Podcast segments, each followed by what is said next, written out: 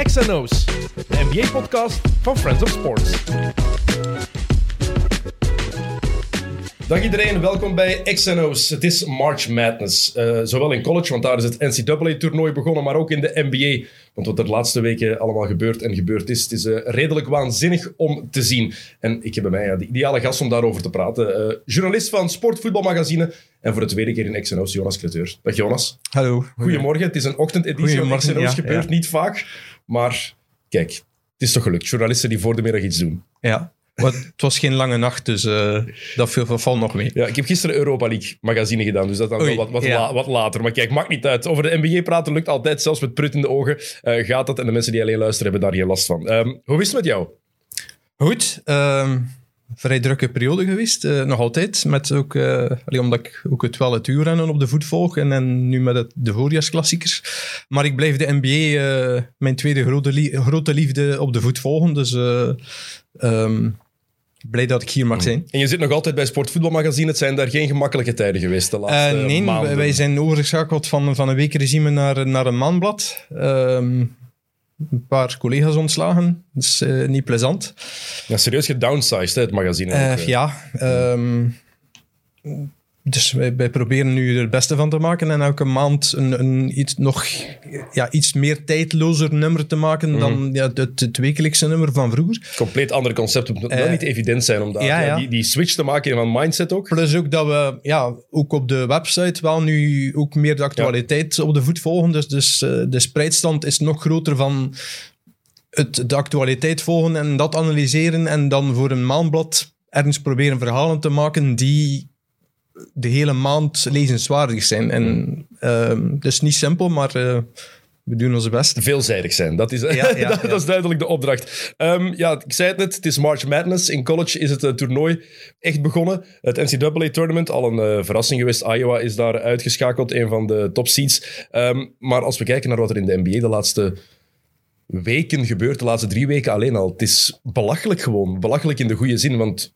het, we wisten talentlevel ligt waanzinnig hoog. Wat we nu zien, het is onwaarschijnlijk. Ja, blijkbaar is er vannacht uh, het, uh, de achtste vijftiger van, van de maand gescoord. en dat is geleden van 1993. Dat, dat, ze, dat op één maand tijd, uh, er waren er toen negen en de maand is nog niet voorbij. um, dan ook ja, twee, twee, twee zestigers. Kyrie en, en, en Durant, die op, op een volgende matchen ook ontploffen. Mm. Het, is, het, het, is vooral mooi. Waarom? Omdat uh, vorig seizoen, heel dat seizoen, er is zeker regular season, dan, dan wat ontsiert met, met al die coronatoestanden, geen publiek enzovoort. Zelfs nu ook in het begin van het seizoen, uh, ja, het was... Het was sportief was het niet altijd op, op, op even hoog niveau. En, en nu zie je dat, dat, dat vooral de, de focus ligt op, op, op dat sportieve. En, en dat, dat is wel heel mooi, dat, dat uh, vooral die verhaallijnen nu naar boven komen. Mm. Uh, als ik me niet vergis, 17 matchen intussen al van spelers met minstens 50 punten. Ja. Uh, 9 daarvan in de laatste drie weken, alsjeblieft. Um, in 2003, 2004 hadden we heel het seizoen vijf matchen waarin iemand 50 punten ja. scoorde. Het is, het is belachelijk. Hè? Jocko Wouters er ook erbij. Um, van wie was je het meest onder de indruk? Van die 50 punten matchen. LeBron, Tatum, Counts, uh, Towns, mm. Kyrie, KD. Het was... Kyrie en uh, Towns vond ik wel... Ja, Kyrie had ik zoiets van, ja oké, okay, ja, die mag amper spelen. Dus als hij dan aan het spelen komt, dan denkt hij, ja kom, ik zal het er maar eens van, uh, van profiteren of zo. Uh, Towns vond ik ook wel heel mooi. Ook omdat het, ik denk, bijna dag op dag, twee jaar geleden was, dat zijn moeder in het ziekenhuis ja. ja, dat is werd opgenomen. En vader naar het ziekenhuis had ja. gebracht waar daar dan ja, dagen later is, is, is of weken later is over, overleden. Ja. En misschien ook niet toevallig dan, dat hij dan net die dag, net die match dan die 60 punten scoort. En volledig vooral, wat mij opviel bij Towns, ook zijn volledige arsenaal. Hè? Ja, ja. Alles. Je kan niet meer variëren in de Best post, shooting, drive, drie point shots, nee. step back, drie punters. En, en straffe stad. Ik ben een man van statistieken, maar ik vond het wel zeer opvallend. Het was de eerste speler sinds Kobe's 81 punten die meer dan 20 punten had gescoord in de paint en meer dan 20 punten had gescoord achter de driepuntlijn. Wauw, was waanzinnig toch? Voor, voor een center, hè? Ja, want hij- noemt zichzelf de best shooting big man aller tijden. Hè. Het is niet waar, want het is Nee, Nowitzki. en dat is Nowitzki, maar, Maar toch. ja, het zal toch niet veel schelen. Ehm, dus, ja, zijn, zijn offensief arsenaal is, is, eh, is subliem. Als je kijkt naar, naar zijn afwerkingspercentage van, van eh twee-punters, drie-punters tot, tot, ehm, tot vrijworpen, dat is, ja, dat, is- dat is fenomenaal. En, en ehm, ook omdat hij nu veel meer toch, toch dan vroeger, eh, ook defensief... Het is nog altijd geen Embiid of zo, het is maar... een pak verbeterd Maar het is wel een pak verbeterd. jaren. Dus, ja. dus, ehm, en dat zie je dan ook wel ja, aan, aan, de, aan de uitslagen van, van zijn team. hè. Eh, Ik denk, wat is het nu 9-1 de laatste 10 matchen? Dan moet ik even voor zekerheid opzoeken. Ehm, Ik denk dat ze nu de, de, de beste streak hebben in de NBA van de laatste 10 matchen. Dus en, het is, en het is wel dankzij Towns. Towns is daar duidelijk de go-to guy Ja, nog ja. altijd. Ook al is Anthony Edwards daar. Eh, we zijn nu 9 en 1 de laatste 10 matchen inderdaad. Ze hebben de zevende plaats. En op amper anderhalve match van Denver voor de zesde plek. Dus Ja. Minnesota, redelijk, eh, redelijk straf. Eh, wat ik vooral het strafste vond aan die 60 punten. Ja, 31 in het derde kwart. Hè. Die mensen had 56 punten. Na het derde kwart nog vier puntjes nog in vier, vierde. ja, en door, door foul trouble. Anders stel je voor, misschien had hij er dan eh, een stuk in de 60 of... Zou, of zou eh, kunnen. Het eh, record, franchise record heeft hij verbeterd. Weten jullie van wie het vorige franchise record was? Zoek het niet te ver. Kevin Garnett? Nee, je zoekt het al te ver. Ah. Anthony Towns. Ah, van Towns Ja, zelf. ja, Ja, ja, ja. Ja, er zijn, eh, als ik me het goed onthouden heb, zijn er vijf spelers die al eens 50 punten hebben gescoord voor de, voor de Minnesota Timberwolves. Towns is er daar één van. Hebben jullie een idee wie de andere vier zijn? En Garnett is er geen van. D'Angelo Russell? Nee, Ook niet. nee, Jimmy? nee, Nee? nee, nee. Zijn namen, ik, ik was, eentje wist ik er niet meer van, de andere drie wist ik nog wel. Er is, er is Levine? nee. Kevin niet. Love, Ah ja, ja. Ja, Love. Derrick Rose. Die Och. match waarin hij daarna na- in tranen uitbarst. Ja, Ja, ja, ja. ja, ja, ja. ja, ja. Mo Williams. Wauw. Mo wist ik niet Williams meer. behot. En de ene, Corey Brewer. Mo. heeft ooit 50 punten gescoord voor de Minnesota Timberwolves. Corey Brewer, de man, de mythe die mee toen de Clippers de- later naar eh, die comeback heeft geleid tegen Houston. ja, ja. Samen met Josh Smith. Waanzinnig, hè? Dat zijn dus de vijf die het gedaan hebben, samen met Carl Anthony Towns. wel coole namen. Omdat je hebt daar wel een Anthony Edwards zitten en dan D'Angelo Russell. Ja, je, je verwacht, je je verwacht Wie? Kevin Garnett gewoon, hè? Ja, dat, gaan we dat doen. Ja, Kevin Love vind ik nog ja, de meest waarvan je denkt van, ah ja, tuurlijk. Want het is, omdat Kevin Love bij Minnesota was wel een andere Kevin Love dan nu. De cijfers die hij... Die, hij- Maar het mooie aan. Minnesota vind ik dan ook wel die, die Belgische connectie met, met Chris Finch. Die het goed doet, hè? Die het goed doet. Hè. Ja, ja. Ehm, er waren wat twijfels van ja, wie, wie stellen ze nu aan. Maar Dat is meer omdat ze, ehm, Vanderbilt niet was aangesteld. En Ja. dat die hoog aangeschreven stond en daar al zat. En dat iedereen eigenlijk dacht van oké, die gaat dan wel de kans krijgen. En het was meer daarvoor eigenlijk van oké, gaan ze iemand die een associate head coach, dus eigenlijk de plaatsvervanger, een zwarte associate head coach, gaan ze die Ja, weer ja. niet de kans geven en het dan geven, gaan ze iemand halen van een andere club en een blanke coach halen van een andere club. Het was meer daarom te doen, denk ik. Wat ik ergens wel begrijp, maar het staat los van de kwaliteit van Chris Finch, want supergoeie coach en die bewijst dat hij zijn plek als headcoach in de NBA echt wel verdient. ja, want en ik kan nooit vergeten, ik, ik ben begonnen eh, als journalist, als, als eh, part-time basketbaljournalist voor het laatste nieuws. Toen vooral de Belgische competitie gevolgd. En dat waren toen de hoogdagen van, eh, van Finch in, in Bree. Ja. En dat was toen ja, San Antonio Spurs basketbal. Hè. eh, Met, met passing, en vooral passing game, ongelooflijk mooi basketbal. En, en ik heb dat altijd on- onthouden en, en, en dat wel bij blijven volgen. En eh, ja, allee, dan zie je ook dat dat ook niet toevallig was toen. En hoe, dat, hoe dit dan geëvolueerd is tot, tot nu, tot de NBA. En om nu met, met die ploeg dan die resultaten neer te zetten. Het zegt wel veel over de weg die hij ook heeft afge- afgelegd. Hè. Bij Bree gezeten, dan bij Mons heeft hij nog gezeten. Dan weer naar het buitenland gegaan, jarenlang zijn, zijn job gedaan in de G-League. Ja. Eh, assistentcoach geweest, onder andere van, van Nick Nurse, zeker. Ja, En dan nu krijgt hij, die, krijgt hij die kans en hij grijpt die ook met twee handen. Want het is Ja, gemakkelijk, ja, het is gemakkelijk gezegd van ja, krijgt die kans en hij doet het. Ja, je moet het nog altijd effectief doen. En Minnesota, ik had ze niet in de playoffs gezet voor het begin van het seizoen. Ik denk dat veel mensen ze zelfs niet in de play-ins hadden gezet. Nee, er net buiten, denk ik, hè. Mhm. Ja. was dat een, wat is het? Sinds 2004 hadden ze maar één winning season meer gehad. En nu zitten ze, dacht ik, op nog twee wedstrijden van, van Ze zijn nu... definitief. Nee, 41-30. Dus ze hebben een sowieso al 50% Ja, dit seizoen. dus, dus nu wordt het de tweede winning season sinds, ik dacht 2003 of 4 of zoiets. Dus Het- om dat- wat te zeggen... Dat jaar, wacht, 2004 hebben ze de conference finals toch gehaald? Dat is eh, hun beste resultaat. hebben ze maar verloren. waarschijnlijk hebben ze toen met Kevin Garnett en, eh, en co. en Sprewell en Wally Zerbiak en Sam Cassell verloren van de Lakers met eh Shaq en Kobe, Ja. maar ook met Karl Malone en Gary Payton was dat jaar. eh, waarin de Lakers daarna verloren hebben van Ja. Detroit in de finals. Ehm, maar ik denk dat één jaar onder Thibodeau met, met Butler, hè, hebben ze toen ook geen, geen positief record gehaald? Ik heb het niet op, ja, opgezocht, maar ik, ik denk, ik denk het, dat. ik denk ehm, dat dat moet het jaar wel zijn. Toen hebben ze de playoffs gehaald. Maar toch, de toekomst. Er- D'Angelo Russell, ik voel het daar nog altijd niet helemaal mee. Ook al zorgt hij wel voor een bepaalde rust in die ploeg. Ja, dat is heel op en af. Hè. Ja, ik weet, dat is Die niet... dat- speelt gewoon niet consistent. Vooral niet de guard waar je op zou moeten bouwen, denk ik. Anthony Ja. Edwards en Carl Anthony Towns vind ik wel echt een goede basis. Maar kan D'Angelo Russell effectief leven met het feit van ik ben maar de derde optie en ik ben gewoon de spelverdeler? That's it. ja. Dat vraag ik me af. Ja, allee, is wel is beter dan de voorbije seizoenen. Is iets consistenter wel, maar of dat hij dan de man is om, om echt dit op te bouwen als, als, als derde go-to guy. Mhm. Ja. Eh, heb jij er een verklaring voor waarom die score-outbursts er nu eigenlijk zijn? Eh, want Pieter de Wind heeft er ook al gezeten, de hoofdredacteur van Sporza. Die stuurde mij van de week ook een berichtje van... Ja, ik had eerst die match opgezet, een dag erna die match. En hoe waanzinnig is dat eigenlijk? Dat niveau, hoe, hoe goed is het? En het is wel zo. En we zeggen het al jaren, van ja, het talentniveau ligt ontzettend hoog de laatste jaren. Want zelfs de namen waar je weinig aan hebt of waar je weinig links mee hebt... Die mannen kunnen ook een pak ballen. Hè? En dat is wel meer het geval dan 20 jaar geleden, denk ik. Of 15 jaar geleden. Maar als zelfs de um, Cedric B van, van Detroit behot 50 punten scoort. Goeie spelers er niet bij, hoor. Ja, maar ik had gekeken, zijn gemiddelde ligt op 16. Dus het is niet dat dat een sukkelaar is. Maar om, om, om dan, en oké, het was ook maar tegen Orlando 50 punten te scoren. Nu, dat is dan weer de meest onbekende van de mannen die, die eh, plus 50ers hebben gescoord. Ja, wat ligt dat? Dat Ehm, niet vergeten. Mo Williams en Cor- Corey Brewer hebben ook 50 punten gescoord. Hè?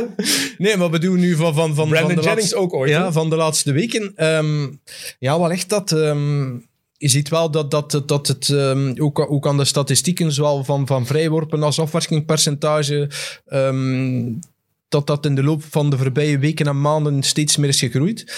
Ehm, ja, misschien dat het ook in het begin van het seizoen, het was met een korter, korter ehm, eh, off-season. En drie-punt-shot helpt natuurlijk ook. Hè. Dat was Ja. 20 jaar geleden gewoon nog niet zo prominent Ja, nee, sowieso niet. als nu. Ja. Het tempo ligt hoog, want er wordt vaak gezegd, ja, wordt zoveel gescoord. Ja, dat komt ook door het tempo. Als je kijkt naar midden jaren 80, dan was het tempo ook hoger. Ik denk dat de, de high-scoring game is nog altijd Detroit tegen Denver in 1986 of 84. Die, de eindstand was 186, 184. Wat, net daarom zijn, Dus- zijn de gemiddeldes van, van Jordan plus 30 en zoveel. Is net daarom dat dat zo, zo fenomenaal is. Mhm. Omdat hij ook veel minder, eh, in feite veel minder scorekansen had dan, dan dat ze nu allemaal creëren. Dus Andere manier was het inderdaad. Hè. Daarom Ja. dat het, als de Rosen gemiddeld 30 punten per match scoort, dan weet je ook van dat is op een compleet andere manier gedaan dan sommige andere spelers dat doen. Niet Kevin Durant bijvoorbeeld, want die scoort op alles, alle mogelijke manieren. Eh, LeBron die scoort ook op alle mogelijke manieren. Ehm, ook hij, 50 punten gescoord, twee keer. De enige twee overwinningen van de Lakers sinds het All-Star Game. Alleen als LeBron scoort, sco- 50 Ja. punten scoort, winnen de Lakers sinds het All-Star Game.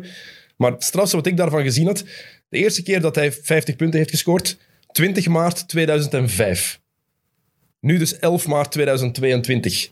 Dat is 17 jaar verschil. ja. Dat de, is enige die, onwaarschijnlijk. ja, de enige die 50 punten gescoord heeft eh, als tiener. en de enige die 50 punten gescoord heeft. Allee, of, Nee, hij was net geen tiener meer. Hij is, Of van, net- hij is van 84. of was, ja, dus hij was net, hij was net, 20 hij of was net zoiets. 20 jaar. En ja. de enige die dan ook 50 punten gescoord heeft, ehm, boven zijn nu eh, wat is het? 37. 37ste. hè? Hallo, hoeveel, Jordan heeft er ook 50 gescoord bij de Wizards, hè? Eén keer. Ja, ja, ja. Ja, ja. dus Jordan was toen... Ik denk dat de eerste die twee keer 50 heeft gescoord boven de 37. Want Jordan was er toen 39, denk ik, of 40. Toen hij één keer of 40 heeft Maar binnen, het is, ja, het is, het is binnengesmeten. vooral die, die, die spreidstand dat, dat, dat fenomenaal is. Ehm, ook ja, zijn zijn negentiende seizoen. Eh, er was ook een stad verschenen van, ehm, van spelers in hun negentiende seizoen gemiddelde, een gemiddelde score. Alleen Kobe had nog in zijn negentiende seizoen 22 punten. En al de rest, van, van, van Duncan tot uh, en co, dat was nog 14, 13, 12 puntjes. En LeBron zit dan 29, komma zoveel. Ja, dat is waanzin. Dat is, ja... Het moet ook wel daar, maar dat is geen garantie. Dat zegt niks. Het is niet dat het moet, dat het ook lukt. Ja, Kijk naar Carmelo Anthony, compleet andere rol, dat weet ik, maar dezelfde draft class. Nummer drie pick van, datzelfde, van dat jaar, LeBron nummer één pick. En je, kan niet meer uit elkaar liggen. Hè? Als je ziet hoe ze, hoe ze nu spelen, hoe ze op het veld ook bewegen. Dat is compleet ja. anders. En dat, is, ja, dat blijft het, het, het strafste. Hè? Hoe, je, hoe je, ik snap het eigenlijk ook nog altijd niet, hoe je je lichaam echt zo kan blijven bewaren, conserveren. Ik weet niet wat het eigenlijk is. Ik weet niet waar dat je s'nachts in ligt, die mens. Maar een vrieskamer. ja, het moet zoiets zijn, hè? Het moet zoiets zijn. Oké, Hij heeft wel wat blessures gehad, maar er zijn weinig spelers die zo'n Ironman zijn. Karl Malone was ook zo. ja. Karl Malone die heeft ook pas in het laatste jaar bij de Lakers blessurelast gehad. Maar die scoren geen Daarvoor- 29 punten meer. hè. Ja, pas op. De laatste jaren was het nog altijd... Ik ga zijn stats even opzoeken. Ja. Ik zal het wel opzoeken.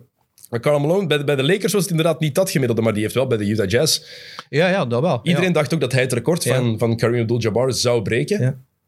tot hij dan geblesseerd raakte. Wel, LeBron zal nu eerst daags, dacht ik, eh, Malone oversteken, zeker, hè, in de totaal aantal punten. Het zou... Ik ben ik eens kijken wat het eh, eh, all-time scoring is.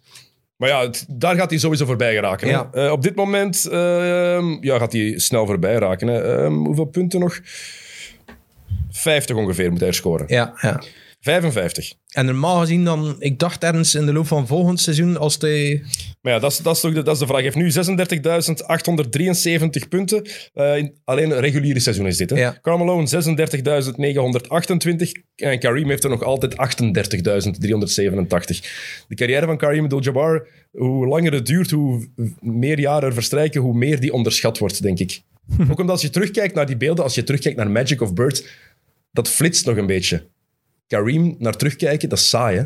Dat is saai, Dat is- ja. dat is het Maar- jammer eraan, Ja, maar de cijfers staan er wel, hè. Daarom. Carl Malone had ehm, buiten zijn rookie in zijn laatste seizoen altijd meer dan 20 punten. En op zijn 37e 23,2 punten per match. Ja. ja. Dus Daarna nog 22,4, 20,6 en dan het laatste had hij er 13,2. ja, toen zat, speelde hij natuurlijk wel samen met Shaq en Kobe. Uitbollen, hè.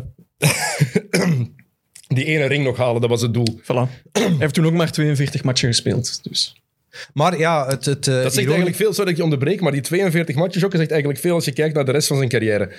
Altijd Ja, hij heeft, eh, maximum, één, maximum, één, maximum één of twee matchen gemist in een seizoen. Want die dat ene jaar in 98, 99 waren maar 52 matchen. Of 50 matchen zelfs, 50 matchen. Dus heeft hij er eentje gemist. Dat is eigenlijk onnozel als je dat bekijkt, hoeveel hoe weinig matchen die mens gemist heeft. Dus- ja, hij heeft Ja, eh, als je 10 denkt van seizoenen een lang Ironman, 82 dat, dat, dat matchen misschien gespeeld. zelfs nog meer dan LeBron. Ja, maar, maar er, trouwens pas een filmpje verschenen. Iemand had dat gepost, ik weet niet meer welk account op Instagram. Ah, prachtig. Eh, Zo'n een vader die zijn dochter weggaf voor het huwelijk. Prachtig hoe deze, hoe deze, hoe deze man emotioneel wordt. En ik zo, is dat niet Malone? Alle comments daaronder ook zo van, ja, bro, that's Karl Malone, that's a mailman. Zoiets zo, zo, deze random man zijn dochter weggeeft. Ik doe dat is op twee, één na beste score, allee, één na meeste punten aller tijden in de NBA. Eh, belachelijk. Ehm, waar ik nog ehm, heel hard van onder de indruk was trouwens, van de 50-point games, Jason Tatum. Ja. Zijn beste match die hij ooit gespeeld heeft, die 54 punten tegen San Antonio. Ja. Zeg tegen San Antonio, hè? Nu begin ik te twijfelen. Eh, iedereen heeft San Antonio pijn gedaan. Hè? Carl Anthony Ja. Towns was tegen San Antonio. John Morant match was tegen San Antonio.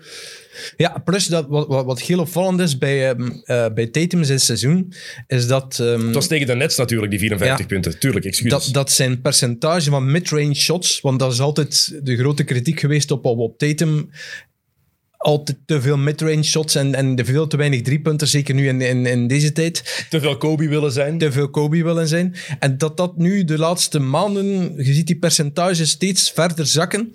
En dat hij dus steeds verder, vanaf de, ook vanaf de driepunttrein scoort. Dus heeft dat spel toch wel kunnen wat, ja, wat, wat, wat omdraaien en zijn spelstijl kunnen, kunnen aanpassen aan, aan de spelstijl van nu. En hij gaat naar de ring. Ook niet onbelangrijk. Als je kijkt naar die vrijworpen, hij pakte zes vrije worpen per match. Ja, ook. Dat is altijd een belangrijke indicatie Ja, ja. om te weten hoe agressief iemand is ook natuurlijk. Ja. Ja, en vooral Maar- ook de Celtics staan er wel weer. Ze hebben, ja, ze hebben het beste record sinds eh 1 januari. Mhm. Ze hebben de beste defense overall in de NBA.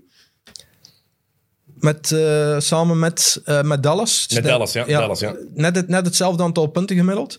Ehm, ja, Ze gaan nog derde. Ik ga, ik ga nog een voorspelling, toch nog een voorspelling juist hebben, Jokke. Ze gaan derde worden. Ik denk het wel, ja. En trouwens, de Pelicans staan ook tiende, hè? Dus het kan ook nog werken. Ik kan ook nog gelijk krijgen daar. Ja, dat is het ding. De, de Lakers zijn alles aan het verliezen. De Pelicans zijn... Ja, eigenlijk verliezen die ook een beetje mee, maar die zijn nu wel aan een goede streak bezig. Vijf en vijf zijn ze. Dat is een goede streak voor de Pelicans. Maar Zion komt terug, hè? Allee, Ja. hij, is, hij staat op het veld. ja. Dat en is al... blijkbaar afgeslankt. eh, Ja, al. blijkbaar waanzinnig afgeslankt, Ja. inderdaad. Volgens de berichten was moet wel nodig. Ja, maar volgens de berichten moet hij super scherp staan. En dat, is- Ja. dat kan alleen maar goed zijn voor zijn carrière. En hopelijk krijgen we Zion terug te zien. Ah, ja. Ik vind dat altijd erg. Hij is zo echt zo'n topper waar je van weet... Daar zit zoveel in. Je wil die zien spelen. Als we Zion vorig jaar zagen spelen, was gewoon om van te genieten. Ja, als je die dan niet meer gaat zien... Ik wil geen nieuwe Greg Oden hebben. Nee. Hij zet daar nu eh, McCollum bij met Ingram. Ja, de- ik geloof nog altijd niet dat hij daarmee kan winnen met die, met die drie samen. Eh, ik vind dat geen combinatie. McCollum ook. McCollum en Graham. Als dat je guard duo is, dan heb je in mijn ogen een probleem. maar je kan er wel... verdedigend dan vooral ook. Ja. Vooral verdedigend, Ja. inderdaad. Maar je kan er wel iets mee doen. Je gaat er geen kampioen mee spelen. Maar je kan wel... met, eh, met, met Zion erbij misschien wel 130 punten gemiddeld maken. Ja. Exact, exact. En misschien heeft Zion dan wel zin om hem te verdedigen. Ehm, maar de Celtics trouwens, je zei het, heel goed bezig. Terwijl, ja, aan het begin van het seizoen was dat eh, een ramp. In, in die mate zelfs Nieuwe dat, coach ook natuurlijk. hè. dat, dat er wel kritiek was op Udoka. Eh, maar daar zie je toch ook dat, dat hij het ja, heeft, heeft kunnen omdraaien. En het geduld van Brad Stevens ook duidelijk. Hè? Stevens van, Ja. van headcoach naar GM gegaan. Ehm, en heel duidelijk dat hij ook wel Udoka dat vertrouwen wou geven. En ook weet van, oké, nieuwe coach, dat is altijd even wennen aan het Ja. systeem. En nu zie je dat, die- dat ze dat systeem wel, hebben, wel onder de knie hebben. En wat mij ook heel duidelijk lijkt of opvalt is... Tatum is daar de nummer één optie. Nu is het heel duidelijk. Tatum is nummer één, Brown is nummer twee. Ja. En dan moeten we eindelijk stoppen met dat waanzinnige gezever van Tatum en Brown passen niet samen. Dan stop daarmee, hè. Je moet die passen. niet uit elkaar halen. Ja. Nu blijkt dat ze wel heel goed samenpassen. Plus ook dat ze na de, na de trade deadline wel een, een heel belangrijke speler hebben binnengehaald met Derek White van, van de Spurs, die bepaalde tekortkomingen en leemtes in het spel van, van, van, van Boston wel heeft opgevuld. Het is geen topper, het is nog altijd geen driepuntshotter eh, par eh, excellence, maar hij vult wel eens goed zijn rol in. En, en ze, het is niet toevallig dat net nu, de laatste weken, dat Boston zo goed aan het spelen is. Ja, en Al Horford is zelfs terug belangrijk. En Ja. Robert, Robert Williams, hè, hoe hij daarmee schuift, hoe hij Robert Williams... We hebben dat hier een paar weken geleden ook al eens besproken, denk ik. Hoe Williams nu, in plaats van op de big man te verdedigen, dat hij vaak gewoon op de minst gevaarlijke shotter wordt gezet, zodat hij een beetje kan roamen. Zoals een, een safety Ja. uit American football eigenlijk, dat hij kan zien waar hij naartoe gaat om te helpen. Zo geniaal, want wie durft dat aan om zijn big man niet onder de ring, niet op de, op de grootste man ook te zetten? Dat is een, echt een geniale zet van Udoka, vind ik. Ja, want ik las zelfs al ehm, onlangs een, een pleidooi om, om, eh, om Williams ehm, Defensive Player of the Year te maken. De, ci- de cijfers zeggen blijkbaar Ja. dat Williams effectief dat zou moeten worden. Voor de advanced eh, stats. Ja, maar hij is waarschijnlijk te weinig sexy om... om Is Rudy Gobert wel sexy? ja, Hij heeft dat drie keer gewonnen al. Hè? ja, Ik vind daar heel weinig sexy aan, aan Rudy Gobert. Hè? ja, maar misschien een te weinig grote naam, ik zou het zo zeggen. Ehm, maar ja, allee, feit is dat, dat, eh, dat ze niet toevallig op één staan in de defensive ranking. Ehm met Smart ook erbij. Ja, ja, absoluut. Die ook effectief zijn rol als leider nu echt heeft opgenomen. Ja, die in het begin van het seizoen daar eh, Redelijk Nou, geïrriteerd was. ja, lichtjes geïrriteerd was. Maar ja, maar ze zien maar dat het dan op een of andere manier wel heeft, heeft geholpen. Ehm, of dat ze dan ook in de playoffs... Hangt er vanaf tegen wie. Al Ja. playoffs zijn matchups. Matchups, het enige ja. wat telt in de playoffs zijn de matchups. Ja. Want bijvoorbeeld, tegen wie doet Boston het goed? Tegen Milwaukee. Daar doen ze het altijd goed tegen. Tegen Philly zou dat weer een heel ander verhaal kunnen zijn. Dus alles hangt van matchups af. Dus eh, dat, dat, dat moeten we nog, eh, moeten nog zien. Eh Tatum trouwens heeft nu in zijn carrière al evenveel matchen met 50 punten als Larry Bird in zijn volledige carrière heeft gehad. Cool. maakt Tatum niet beter dan Larry Nee, nee. Bird. Hè? Ja, ja. Heel even verduidelijken. Dat gaan we hier niet zeggen. Hè. Maar het is toch wel... ja, nee. Maar het is wel opvallend. Onderschat Larry Bird ook Ja. niet. Mensen die hem nooit hebben zien spelen, zoek highlights op van Larry Bird. Kijk volledige matchen van die mensen. Die is geniaal. Echt geniaal. En misschien nog iets wat dat mij was opgevallen in de scoring outbursts en de, al die vijftigers, dat Durant, van wie toch wordt gezegd dat hij misschien de meest behaafde offensieve speler van deze generatie is, Beste scorer ooit. ja, Ja, misschien ik denk zelfs dat de ooit, meest, meest Ja. getalenteerde scorer ooit. dat zijn career high nog altijd maar 54 punten is. Maar als je kijkt naar de gemiddeldes van Kevin Durant, die man die kan elke match 45 punten scoren. Dat zegt veel over zijn Ja? ingesteldheid ook. Durant wil doen wat het beste is voor de ploeg. Heeft hij zeker, zeker ja. sinds hij vertrokken is bij OKC, is die mindset nog meer veranderd, vind ik. Zie je ook in zijn defensieve efforts, die er niet altijd waren. Maar ook Durant toen met Russell Westbrook. Ja. Hij had daar ook elke match nog meer shots kunnen opeisen. Hè? Maar Durant is een grotere teamplayer dan dat we soms, soms bedenken, soms beseffen. Die neemt alleen maar slimme shots. Ja, maar het probleem is wel met Kevin Durant, elk shot is een slim shot. Hè? Ja, maar dat maakt dat hij zijn, zijn percentage ook zo hoog is. Ja. Dat is, dat is het zotte. En die hoeft ook... Soms zie je dan... Ah ja, hij had maar 16 punten. Wat daar redelijk weinig is voor eh, Durant. Gebeurt gelukkig zelden voor. hem. Ja, maar dan zie je van... Ah ja, oké, maar die heeft ook wel maar 10 shots gepakt of zo. Dus ja, Maar ik denk dat dat... gaat er heel slim mee om. Is Kevin Durant niet een van de meest onbaatzuchtige supersterren of scorers die we gezien hebben? Vind ik wel. Het is geen scorer die per se... Vooral ook omdat je, altijd. omdat je inderdaad weet van... Die kan dat elke nacht. Elke nacht. Ja, daarom. Als, Dus, ja, als, als hij wil, dan, dan, ja, dan, dan scoort hij gemiddeld 35 met op, eh, in his sleep, zoals dat ze zeggen. Maar, ehm, maar alleen al het feit ja, dat, dat zelfs zijn career high maar 54 punten is, wat altijd heel veel is, maar, maar je zou verwachten dat, dat, ehm, dat Durant ook ergens een stuk in de 60 heeft gescoord. Ehm, heeft inderdaad dan hoe onbaatzuchtig hij is en, en ehm, hoe onderschat wordt welke teamplayer hij vooral ook is. Ja. Hij zorgt ook meer voor een Ja. constante in zijn scoring. In plaats van die outbursts is het meer een, een constante die daarin blijft. Hij heeft ook in zijn carrière nog geen enkele keer meer dan 21 shots per match eh, gepakt. Gemiddeld. Dat zegt heel veel, hè. Dat zegt echt heel veel. Dat je Ja. gemiddeld maar... Nu, nog dit seizoen, seizoen nog maar de derde keer dat hij gemiddeld meer dan 20 shots pakt. Het is Ja. 20,2. Ik denk dat dat bij Kobe en Co wel wat, eh, wel wat meer was. Ja. Kobe Bryant, dat blijft toch altijd geniaal, die laatste match. Hè? 60 punten, 50 shots gepakt. Eh, Kobe een keer 23,5. Topper blijft 2005, 2006. Gemiddeld 27 shots per match. Gemiddeld, hè? Ja. Eh, en dan nog een keer 23 in 2011, 12. Natuurlijk wel 2006, eh, 2005, 2006. Het was het jaar waarin hij ook, denk ik, met Smash Parker en zo samenspeelde. Ik zou ook veel shots pakken. ja, maar, maar waarom scoort LeBron nu 29 en zoveel punten? Maar, he- oké, maar LeBron heeft al nooit anders gedaan bijna. Hè? Je- Rond de 5, 26 vaak. Ja. Oké.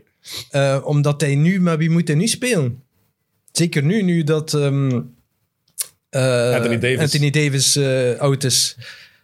Als, als je die ploeg, allee, die ploegmat van, van, van LeBron nu, dat is niet veel beter dan dat hij in der tijd in, in Cleveland dat hij in... Oh, dat is, dat is wa- wanneer?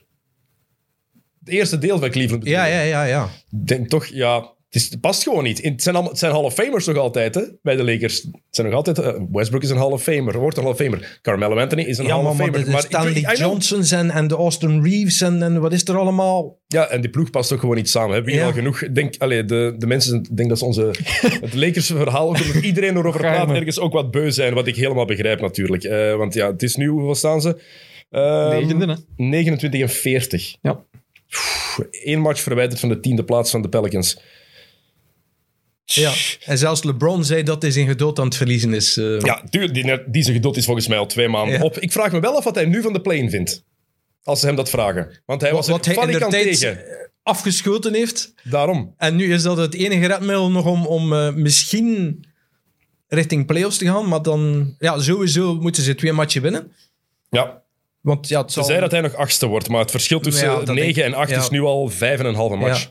Dus No wordt, way. waarschijnlijk moet, is, wordt het eerst Lakers Pelicans. En dan tegen de winnaar van... Wat zal het nu zijn? Minnesota Clippers nu, maar Denver Ja. en Minnesota kunnen nog switchen van plek. Dat is anderhalve match verschil. Eh, Clippers zijn zeker acht. Dat verschil is te groot met de nummer 7. Ja. Maar 7, 6 ligt nog dicht bij elkaar. Eh, wat mij wel opvalt is, in het oosten klopt het de play-in meer, want je hebt daar Toronto op 7, 39, 30, oké, maar daarachter heb je Brooklyn, Charlotte en Atlanta en die zijn anderhalve match van elkaar verwijderd. Dus die liggen echt heel dicht bij elkaar. Het verschil in het westen tussen 7, 8 en vooral tussen met, met, met 9 en 10 Ja, is dus- gigantisch. Je gaat Ja. van 41 overwinningen, 30 nederlagen voor Minnesota, naar 36 en 36 voor de Clippers, naar 29 en 40 voor de Lakers en naar 28 en 41 voor de Pelicans. En dan nog naar daaronder 27 en 43 voor de Spurs. Dus het, het zou zomaar kunnen, het gaat niet gebeuren, maar het zou zomaar kunnen dat de Spurs nog over de Pelicans springen en dat San Antonio de playoffs zou halen. Met, ja. Maar dat is niet waarvoor de play-in gamer is. Hè. De play-in game is om het competitief te houden op het einde, maar een ploeg die echt ergens aan het tanken is of gewoon niet goed genoeg is, moet, moet die dan nog een kans krijgen om in de playoffs te geraken? Ja, dat, dat is de formule nu natuurlijk. Maar Tuurlijk, daarom dat ik het vraag. Hè. Ja. ehm, wat geeft ook wel aan hoe, hoe de, de, de balans in de NBA, waar vroeger altijd werd gezegd de, de Eastern Conference, hoe die nu wel is verschoven naar, naar de Eastern Conference. Hè. Ehm, met, met, ja, misschien zes topploegen. Ik denk dat je vijf ploegen hebt in het oosten die effectief voor de conference finals kunnen Ja, meedoen. absoluut. Ja. Wacht, Miami, Milwaukee, Philadelphia, Vele, eh, Boston zelfs Boston. en Brooklyn. Ook al zijn ze Ja. achtste. Want ik reken de Bulls daar nog altijd niet bij voor een conference finals. Nee, maar dat Maar- is het zotte, hè. Dat je dan Brooklyn, die dat eigenlijk... Ja, die dat playing games gaan moeten spelen, dat je die wel bij de kans Ja, maar, hebben ja, maar je, om- hebt, je hebt Kyrie en KD. Ja, ja, als, je, tuurlijk. als je kijkt wat die gedaan hebben tegen Philadelphia, dat was eigenlijk het bewijs van oké, als die mannen gewoon mogen spelen allemaal en het klikt KD en Kyrie, dan wil niemand daar tegen Maar daarom moeten ze dus hopen dat eh, Toronto voorbij Cleveland gaat van, van 7 naar 6. Zodat ze niet op, op Toronto stoten voor die play-in. Want, want dan mag Kyrie ook buitenshuis niet spelen.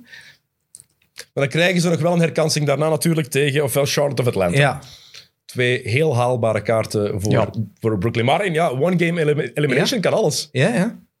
Dat is wel heel duidelijk. Dus ja, ik denk dat ze bij Brooklyn nu wel aan, aan het... eh, Want ja, Toronto heeft nu vijf matchen op rij gewonnen. Ja, Dat ze toch sowieso... eh, dat Toronto toch sowieso voor, voorbij Cleveland gaat. Dus ehm, Het is, het, is, het is een klucht daar. hè. Eh, eh, het is ook een klucht als we kijken wat er nu gebeurt in, in Brooklyn. Dus Kyrie Irving die heeft season tickets. was voor zijn vriendin of voor zijn vrouw, denk ik. Ehm, en die is gaan kijken naar een college match in Barclays Center. Is courtside gaan zitten, gaan kijken naar zijn eigen ploeg. Maar hij mag niet meespelen. Dus hij mag de zaal binnen om te gaan kijken naar zijn ploeg, maar hij mag niet op het veld staan. Terwijl... Ja, that makes no sense. Nog eens, we, zijn hier geen amateur-virologen. We doen daar niet aan mee, aan dat onnozel gedoe. Mensen die denken dat ze wel weten hoe dit in elkaar zit. Niemand, we hebben daar niet voor gestudeerd. Dus ik ga niet zeggen dat wij er iets van kennen. Maar gewoon blijven zitten en zonder mondmasker met mensen praten, lijkt me toch... Is dat niet nog gevaarlijker dan over en weer lopen op een veld met een bal? Ja, en hij mocht... Of- eh, eh, hij is Nee, de kleedkamer binnen geweest en daar heeft hij ook een boete voor. Terwijl... De Nets hebben daar een boete voor gekregen. dat van het 50.000 toch niet? dollar. Maar hij mag wel meetrainen met zijn Ja. ploeg. Maar ze mogen niet in dezelfde kleedkamer komen, want... Ja. We spreken ons niet uit over of, het nu, of hij nu gelijk heeft of niet. Puur de regel klopt niet. nee, Dat is, dat is, dat is het Ja. feit. Dat is gewoon... Maar waarom wil de burgemeester van New York, Eric Adams, geen uitzondering maken voor Kyrie? Wat hij trouwens afgelopen zondag ook nog een keer ergens op een of andere persconferentie duidelijk heeft gemaakt van ja, get vac- vaccinated. Toen hem werd gevraagd van, eh, naar die regels van oké, de eh, Kyrie moet zich gewoon laten vaccineren en, en dan is het probleem opgelost. Ehm, maar dus de, er is nog altijd een, een regel voor private ondernemingen, zoals ook de Brooklyn Nets. Niet gevaccineerd word je, zijn er altijd bepaalde restricties en maatregelen waar dat je niet ergens mag, mag komen. Oké, maar dat is het probleem. En- hij mag er komen. Ja, hij was er. Maar zelfs de stad New York heeft onlangs 1400 man ontslagen omdat ze niet gevaccineerd waren. En politiek ligt dat zeer moeilijk. Mocht eh, Eric Adams nu aan eh, de uitzondering toelaten of, of zelfs die regel afschaffen eh, voor Kyrie, want iedereen zou dat interpreteren, wel, het is, het is Ja, ja. in het voordeel van Kyrie, als hij net 1400 man heeft buitengeschot. Wat ook wel logisch is, toch? Tuurlijk is het logisch, maar dat is het hele Maar- ding net. Ik denk, wij zijn hier ook allemaal, allemaal gewoon gevaccineerd, denk Ja. ik. Dat- Maar dat is het punt net niet. Het gaat niet over wel of niet gevaccineerd. Het gaat over het feit, De hij mag, hij mag wel ja. binnen in de zaal om te gaan kijken, maar hij mag niet meespelen. En spelers van de tegenstander, van een andere ploeg, die mogen, ook als ze niet gevaccineerd zijn, wel meespelen. Maar de thuisspelers niet. Dat is de waanzin. Ja, ja. Die regel klopt gewoon niet. Dat is gewoon Ja. twee maten, twee gewichten. En dat, ik snap dat ze daar een probleem mee hebben. Ik snap dat mensen dan ook zeggen, ja, maar ja, nee, laat het, dan moet hij de zaal ook niet binnen mogen. Heel simpel. Als hij niet mag meespelen, moet hij ook niet courtside mogen gaan zitten. Ja, Makes no sense. Het is het een of En andere. wel Dat klopt gewoon niet. Kyrie heeft er ook wel een, een statement van, van proberen te maken. Want zijn intrede was blijkbaar ook van eh, niet zo de- op drie seconden op zijn stoel gaan zitten, maar van, van de andere kant van de zaal eh, naar, naar, zijn, naar zijn seat wandelen met alle aandacht en camera's op hem. En die toevallig Durant, die dan na de match ook nog een keer uitgehaald heeft naar Eric Adams.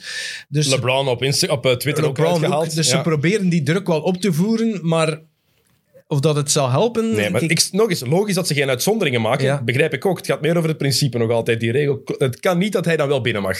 Dat, dat blijft belachelijk. Ehm, wat wel waanzinnig is trouwens, is... Die mens heeft dus een hele tijd niet gespeeld. Het is een part-time NBA-speler. Hoe kan je zo in basketbalshape blijven? Hoe kan je godsnaam in, in, in conditie blijven?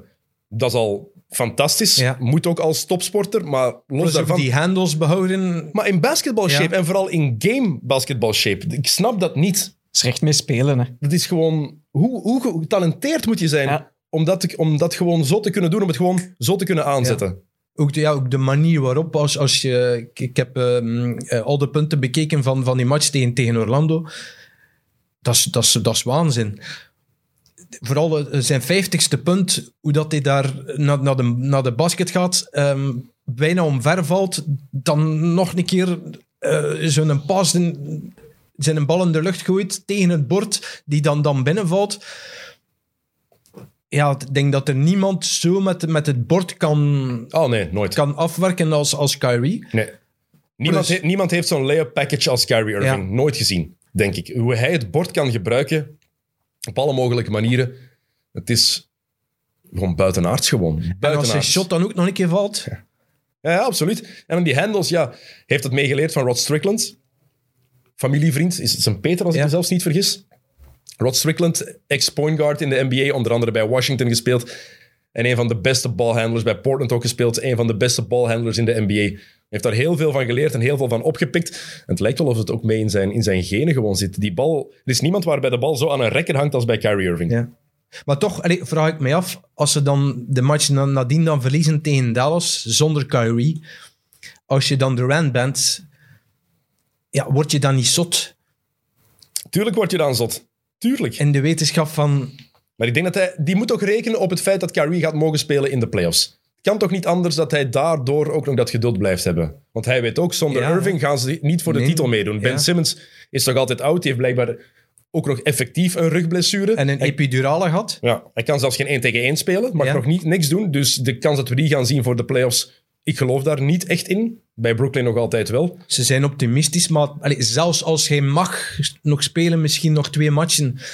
Dat is ook zo- zo'n type speler dat wat, wat tijd nodig hebt om, om hem te integreren. Ja, en het mentale aspect speelt ook mee. Hij heeft Ja. daar zoveel last eh, mee gehad. Ehm, als alle verhalen helemaal kloppen, dan gaat hij ook niet meteen dat vertrouwen hebben op het veld. Hè. Hoe gaat hij naar de ring durven gaan? Gaat hij naar de vrijworplijn durven gaan? Als je vorig jaar in de playoffs 30% van je vrijworpen binnengooide Ja. en 70% miste. Het zijn allemaal dingen die ook een rol spelen. Dus voor KD hangt alles wel af van Kyrie Irving. Ja, en ja, weet hij dan meer?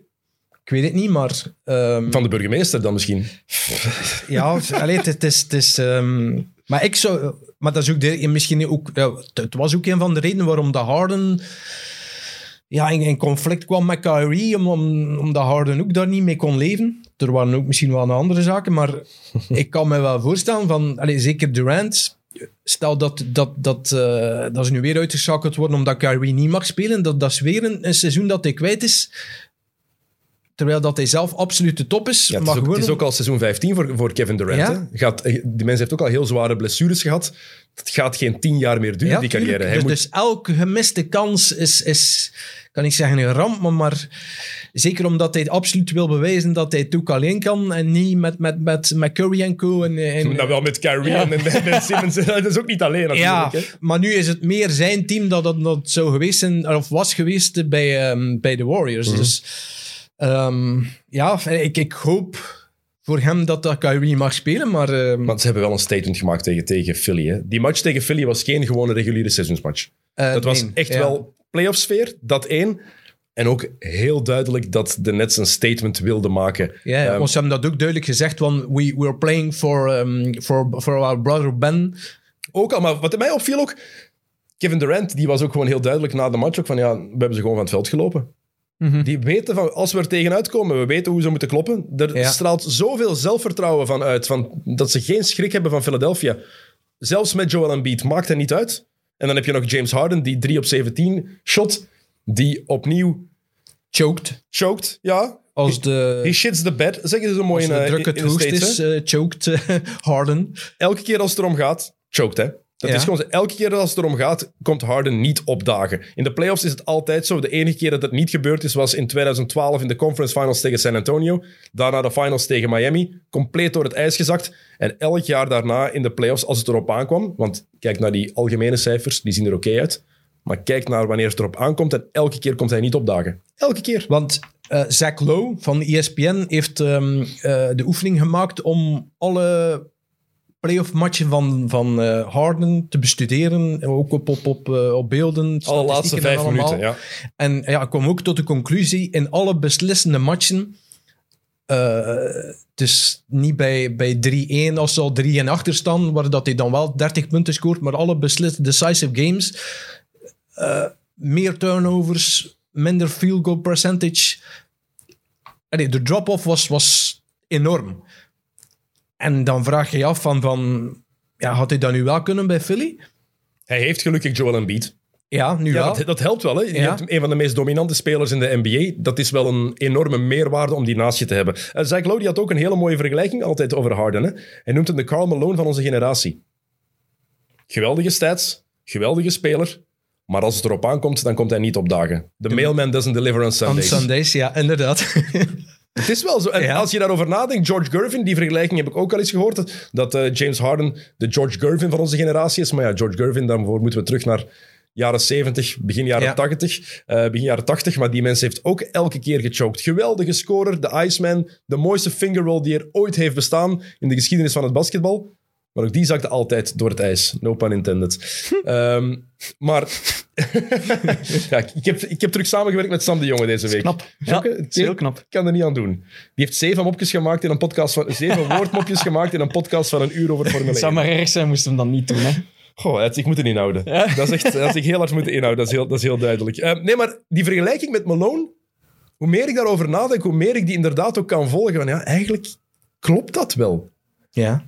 Want als je, over, als je puur naar de cijfers kijkt, over 50 jaar, en je laat mensen de cijfers zien van Karl Malone en van James Harden, dan zeg je toch, ja, dit zijn twee van de beste tien basketters die ooit bestaan hebben. Maar als ze geen titel winnen... Nee, maar je kan ook nog altijd geen titel winnen, maar dat het niet door jou komt Ja. op zich. Kijk naar wat Jerry West heeft meegemaakt. Hij heeft er één gewonnen, Ja, maar ja. het is het mooiste voorbeeld, denk ik. Altijd onderuit tegen zo'n goede ploegen. Maar als je dan effectief de reden bent dat jouw ploeg niet over de drempel raakt, als jij de speler moet zijn die daarvoor moet zorgen, dat is echt wel een smet op je legacy. Maar bovendien is de druk misschien nu nog hoger dan dat hij ooit geweest is voor Harden. Nu moet het wel, hè. Als hij dit seizoen of volgend seizoen niet doet, Ja, daar heb je helemaal gelijk in. dan ja. is zijn legacy voor eeuwig en voor altijd ver, verkwanseld. Hè? Als, als, allee, niet verkwanseld. het blijft altijd aan, aangezien worden als, als de, een van de beste scorers ooit. Het maar blijft top 30 aller tijden waarschijnlijk, of Ja, top 35 maar- aller tijden. Ja, maar zonder er titel. zou altijd gezegd worden van... He choked op de belangrijkste momenten. Zoals bij Karl Malone. Ja, Dat is ja. wel een apos- ja, dat is echt een apostrof. Hè. Ja, Geen een titel. Heel goed. Een asterisk erbij. Dat- maar- Ja, maar het is bij, bij... Zeg het, Karl Malone is de beste vergelijking Mhm. daarin. In mijn ogen. Omdat hij op het, als het erop aankwam, er gewoon niet stond. En het is ergens jammer als het zo zou zijn voor Harden, of je nu pro of tegen bent, zo'n speler, dat die er op het einde dan nooit staat. Je wil dat die effectief ook zijn ploeg beter maakt. Ook al ben je anti-Harden, denk ik dan. Ja, ik, ik wens het hem wel toe. Ja? Ja. Zou wel, Mooi, Jokke. Ja. zou wel eh, Ja. een keer eens Maar plus ook omdat het, het verschil tussen die eerste match met een beat. Ik had er verschillende stukken van gelezen. Oh, perfecte combinatie. En, en eh, de, al zijn statistieken waren beter dan ooit. Van, van, van drives naar de basket tot, tot driepuntpercentage. Van echt heel lovende stukken. Dan, dan, je, dan had je verwacht van. Ze gaan ook ehm, eh, dan de nets afkeuzen. En dan zie je dan die, die, die, die statline van Harden 3 op. Wat was het? eh, 17. 17. Ja, Vroege conclusies zijn altijd gevaarlijk, hè, jongens. Ja, ja, ja. Ik, denk, ik denk dat Thomas Drees en ik, we waren ook heel positief. Ik blijf daar nog altijd bij. De pick-and-roll van Harden en een beat, als ze die goed uitvoeren, onmogelijk om op te verdedigen. Misschien waren we toch al te positief. Even meege, meegesleurd worden in het eh, positieve vibe van de eerste matchen. Ja. Misschien. plus ik vrees vooral dat, dat, ehm, dat hun bank te weinig is om ver door te stoten in de playoffs. In de playoffs maakt het weinig uit op zich, denk ik, want met een rotatie van zeven spelers heb je genoeg. Ja, maar In de, in de playoffs. Meer heb je niet nodig. Ja, maar ik volg u wel. Want je merkte heel hard bij de, de match tegen de Nets. Dat was echt... Zelfs zo Seth Curry die opeens on fire was en zo. Dus ik vind, de Nets hebben zo precies wel meer spelers die dat een keer eens kunnen... plus ja, met, met die stable offensief is niks. En ja, Tobias Harris, hè? En Tobias Die Harris... komt ook niet opdagen, hè? ja. Thomas, die een bak. Bedankt, hè. Ja, ik denk dat hij zich er nu volledig bij heeft neergelegd. De- dat die... pff, Maar die is Ja, zelfs geen derde, Harden, op- maar Harden en Beat, ja, ja. Die is zelfs Dan geen derde optie meer. meer, Tobias Harris. Hè? Je, je Ah, nee, hè. wordt niet, je ziet, ik, ik heb ook het gevoel dat zijn ploegmaats hem niet meer vertrouwen. Of nog minder vertrouwen. Ja, omdat ja, zijn shots zijn ook, eh, zijn ook enorm gedaald qua, eh, goed qua aantal. Met nu eh, de Harden erbij is, is gekomen. Ja, er wordt al gelachen dat hij de, de best betaalde roleplayer is van van de hele NBA. Ah, dat is ook zo, hè? Met zijn, ja, ik weet niet hoeveel dat hij juist verdient, maar met zijn megacontract. Dus ik verwacht wel dat, dat, ehm, eh, dat ze met Harris gaan schuiven komende zomer. Maar wie wil Harris overnemen met dat contract? Het contract is dit jaar 36 miljoen, volgend jaar 37,6 en daarna 39,3. Dat is veel geld. Dat is betaalde roleplayer. Eh hoeveel Veel shots geld. pakt hij nu nog per match? Eh 14,5 dit seizoen. Maar dat is inderdaad gedaald de laatste weken sinds Harden Sinds is bijgekomen. ja. Dus ik, maak, ja, ik, sn- ik snap de zorgen over, over, over, de diepte, over de breedte van de kern van, van Philadelphia. Maar in de playoffs gaat het weinig uitmaken, denk ik. Dan, ik zeg het, je gaat naar een rotatie van zeven man. Het enige probleem is, Tybal, hij mag geen Andre Robertson worden. Van Nee, OKC ja. vroeger. En daar heb ik wel schrik voor. Goeie verdediger, maar pff, laat die gewoon helemaal openstaan. Want wat erbij komt, ook al mis je het shot, als je zo open wordt gelaten door je tegenstander, dat kruipt in je hoofd. Hè? Dat kruipt echt in het Ja. kopje. Plus ook, denk ik, allee, defensief met Harden. Maxi is ook niet de meeste, meeste verdediger. Nee, maar die heeft Harris zijn rol wel een beetje overgenomen. Nee, helemaal Die profiteert daar wel van. Ja. Wat ik trouwens ook heel straf vond in die match. Dus Kyrie Irving kan echt fantastisch verdedigen als hij zijn best doet. Als, als hij wil, kan hij dat, ja. ja. Harden is 6 foot 5, wat is Kyrie? 6 foot, 6 foot 1. Er is een verschil van 10 centimeter zeker, denk ik. ja, Hoe kan Harden daar nu zoveel moeite mee hebben? Als je zo'n begenadigd offensief speler bent. ja. Hoe kan je zoveel moeite hebben met de defense van Kyrie Irving? Ik Maar- kon daar niet aan uit. Maar dan zie je ook hoe vaak dat... eh, hoe, ver- hoe defense vaak een, gewoon een, een puur een kwestie is van, van, van willen. Hè. Dat is vermoeiend, hè? hard Zeker bij verdedigen. Kyrie. Hè. Ja, Iedereen Ja. kan verdedigen. Hè. Je een hoog defensief basketbal-IQ hebben, zoals Draymond Green, dat is nog iets anders. Maar de Dat basis... is gewoon een voordeel. maar de, Je maar moet de basis... veel willen bewegen. Veel willen. Het is gewoon vermoeiend, hè? Hard verdedigen. Ja, ja. Dat is echt... Soms is dat niet tof, hè? Nee, dat is waar. ja kijk, Vaak naar, is dat niet tof, hè? kijk naar LeBron zelfs nu ook bij de Lakers. Hè. Er wordt nu al volop gelachen met, met LeBron. Die, eh, de filmpjes gaan al viraal van eh, LeBron die niet terugkeert in, in defense. Ja, maar waarom? Als, als je er zelf 50 binnenshot en alles offensief op, op je eigen schouders moet nemen, ja, dan... dan eh, Zeker als je dan, dan Westbrook, Westbrook een paar bricks ziet gooien, dan zou ik misschien ook af en toe een keer eh, Ja, wat trager en als je. Carmelo Anthony ziet verdedigen, toen Jalen Green van Houston, die heeft letterlijk in de persconferentie gezegd nadat Houston gewonnen had van de Lakers na overtime, ja, we hebben er alles aan gedaan om Austin Reeves en Carmelo Anthony op te zoeken, want dan weten we dat we een mismatch hebben. Ja, ja. En dan kijk je die beelden en Reeves, en Reeves is aan het verdedigen op Jalen Green. Komt een screen, hij wil dat Mello overpakt. Carmelo Anthony, in plaats van naar Jalen Green te gaan, gaat hij gewoon richting de paint. Waardoor dat Jalen Green een open driepunter krijgt. Van, Ja. Verde- probeer tenminste, gast. Allee, gaat er tenminste naartoe. Onwaarschijnlijk. Eh zwart, wat ik wel nu nog meer heb, ik wil Philly Brooklyn in de playoffs. Ja, Ja, absoluut. Nog ja. meer dan ooit. Ja. ja. Gedroomde tegenstanders, hè. Gaat Ben Simmons tegen dan klaar zijn? Gaat hij spelen? Want waarom was hij er ook bij in Philly? Wat, wat was Om de ook meer... die mentale horde al te nemen. Hè? Maar kom aan. Ja, oké. Ja, er, er is, snap ik er, wel. Is, er is wel een groot verschil natuurlijk tussen op de bank zitten en op het veld staan. Ja, maar Dus niet maar- in Philly. Je wordt sowieso uitgejouwd. Ja, maar, Dus- maar ze hebben hem ook niet toevallig door hem op de midden van de bank met, met, met zijn maat Patty Mills naast hem gezet. Om, om, die, om dat boegeroep al te- aan te horen. Ben Simmons die mag zijn twee polletjes kussen dat hij Paddy Mills heeft. Hè? Ja, ja. Die ontfermt zich helemaal Ja, over hem. Een ja. landgenoot met Australië heeft ook al gezegd van ja, ik wil, ik wil Ben beschermen. Wat een schone mens die Paddy Mills. ja. Maar of dat het genoeg zal zijn om, om ehm, Sim, nog los van zijn fysieke problemen. Want ja, stel u voor hè, dat, dat, dat hij in een match tegen Philly in Philly daar in clutch time een vrijwoord moet shotten. Mhm. Maar los daarvan, zelfs zonder Ben Simmons, ik schrijf de Nets nog altijd niet af voor de titel. Nee. Echt Als niet. No Kyrie- way. No way. Als Kyrie en thuis en uit mag spelen. Dat is wel cruciaal. Ja, redelijk, een redelijk belang- belangrijke Ja, ja, ja. wrinkle. Dat is, dat, is, eh, dat is de cruciale voorwaarde. Maar ja, dan, dan denk ik dat alleen Milwaukee hen kan afstoppen. Nee, Ik zou Miami ook niet onderschatten in de playoffs. Die seven-man rotation van Miami Ja. met Eric Spolstra. Ik onderschat die ploeg echt niet. Ik denk dat het- veel mensen daar... Die blijven heerlijk onder de radar. Hè? Ja, ja, ja. Er wordt amper over gepraat over Ja. de Heat. Rustig op het gemakje. Je hebt Tyler Staan Hero. wel eerst, hè? Ja, je hebt Tyler Hero die daar van de bank komt en daar elke match quasi 20 punten scoort. Op zijn dode gemakje. Ja. Jimmy Butler heeft nog ineens een fantastisch seizoen. Bij Adebayo heeft blessurelast gehad. Kyle Lowry is ook nog maar, in mijn ogen, nog altijd zijn rol echt aan het vinden in die ploeg. En ze staan wel eerst. Dat is zoals Phoenix, hè. Ik vraag, Daar babbelde het toch ook niet over? Te weinig. Ja. Ja. maar ik vraag mij wel af welke rol dat Oladipo daar gaat spelen. Maar dat is het voordeel. Hebben ze Oladipo, Oladipo, gaan ze Oladipo nodig hebben, offensief dan vooral? nee, Oladipo is een X-factor. Een surplus die je hebt. Ja. Die is zo lang geblesseerd geweest dat het voor hem, voor zijn ego, weinig uitmaakt. Die is al blij dat hij terug is. Maar hebben ze die X-factor nodig om naar conference finale, finale door te Niet nodig, maar het is wel handig om achter de hand te hebben. Ja, ja. Dat is het meer, denk ik. Ja. Ze hebben hem niet nodig. Het is wel praktisch. Stel je voor dat even, je hebt even zo'n boost nodig. En Oladipo kan daar vijf minuten voor zorgen. Ik weet ook niet welke Oladipo we gaan blijven krijgen na die blessureleed die hij dat blessureleed dat hij gehad heeft. Hè? Maar het is toch wel praktisch dat die gewoon dat je kan zeggen, dat, Ja. dat Spoelstra kan zeggen, oké, Oladipo, op vijf minuutjes even daar alles insteken.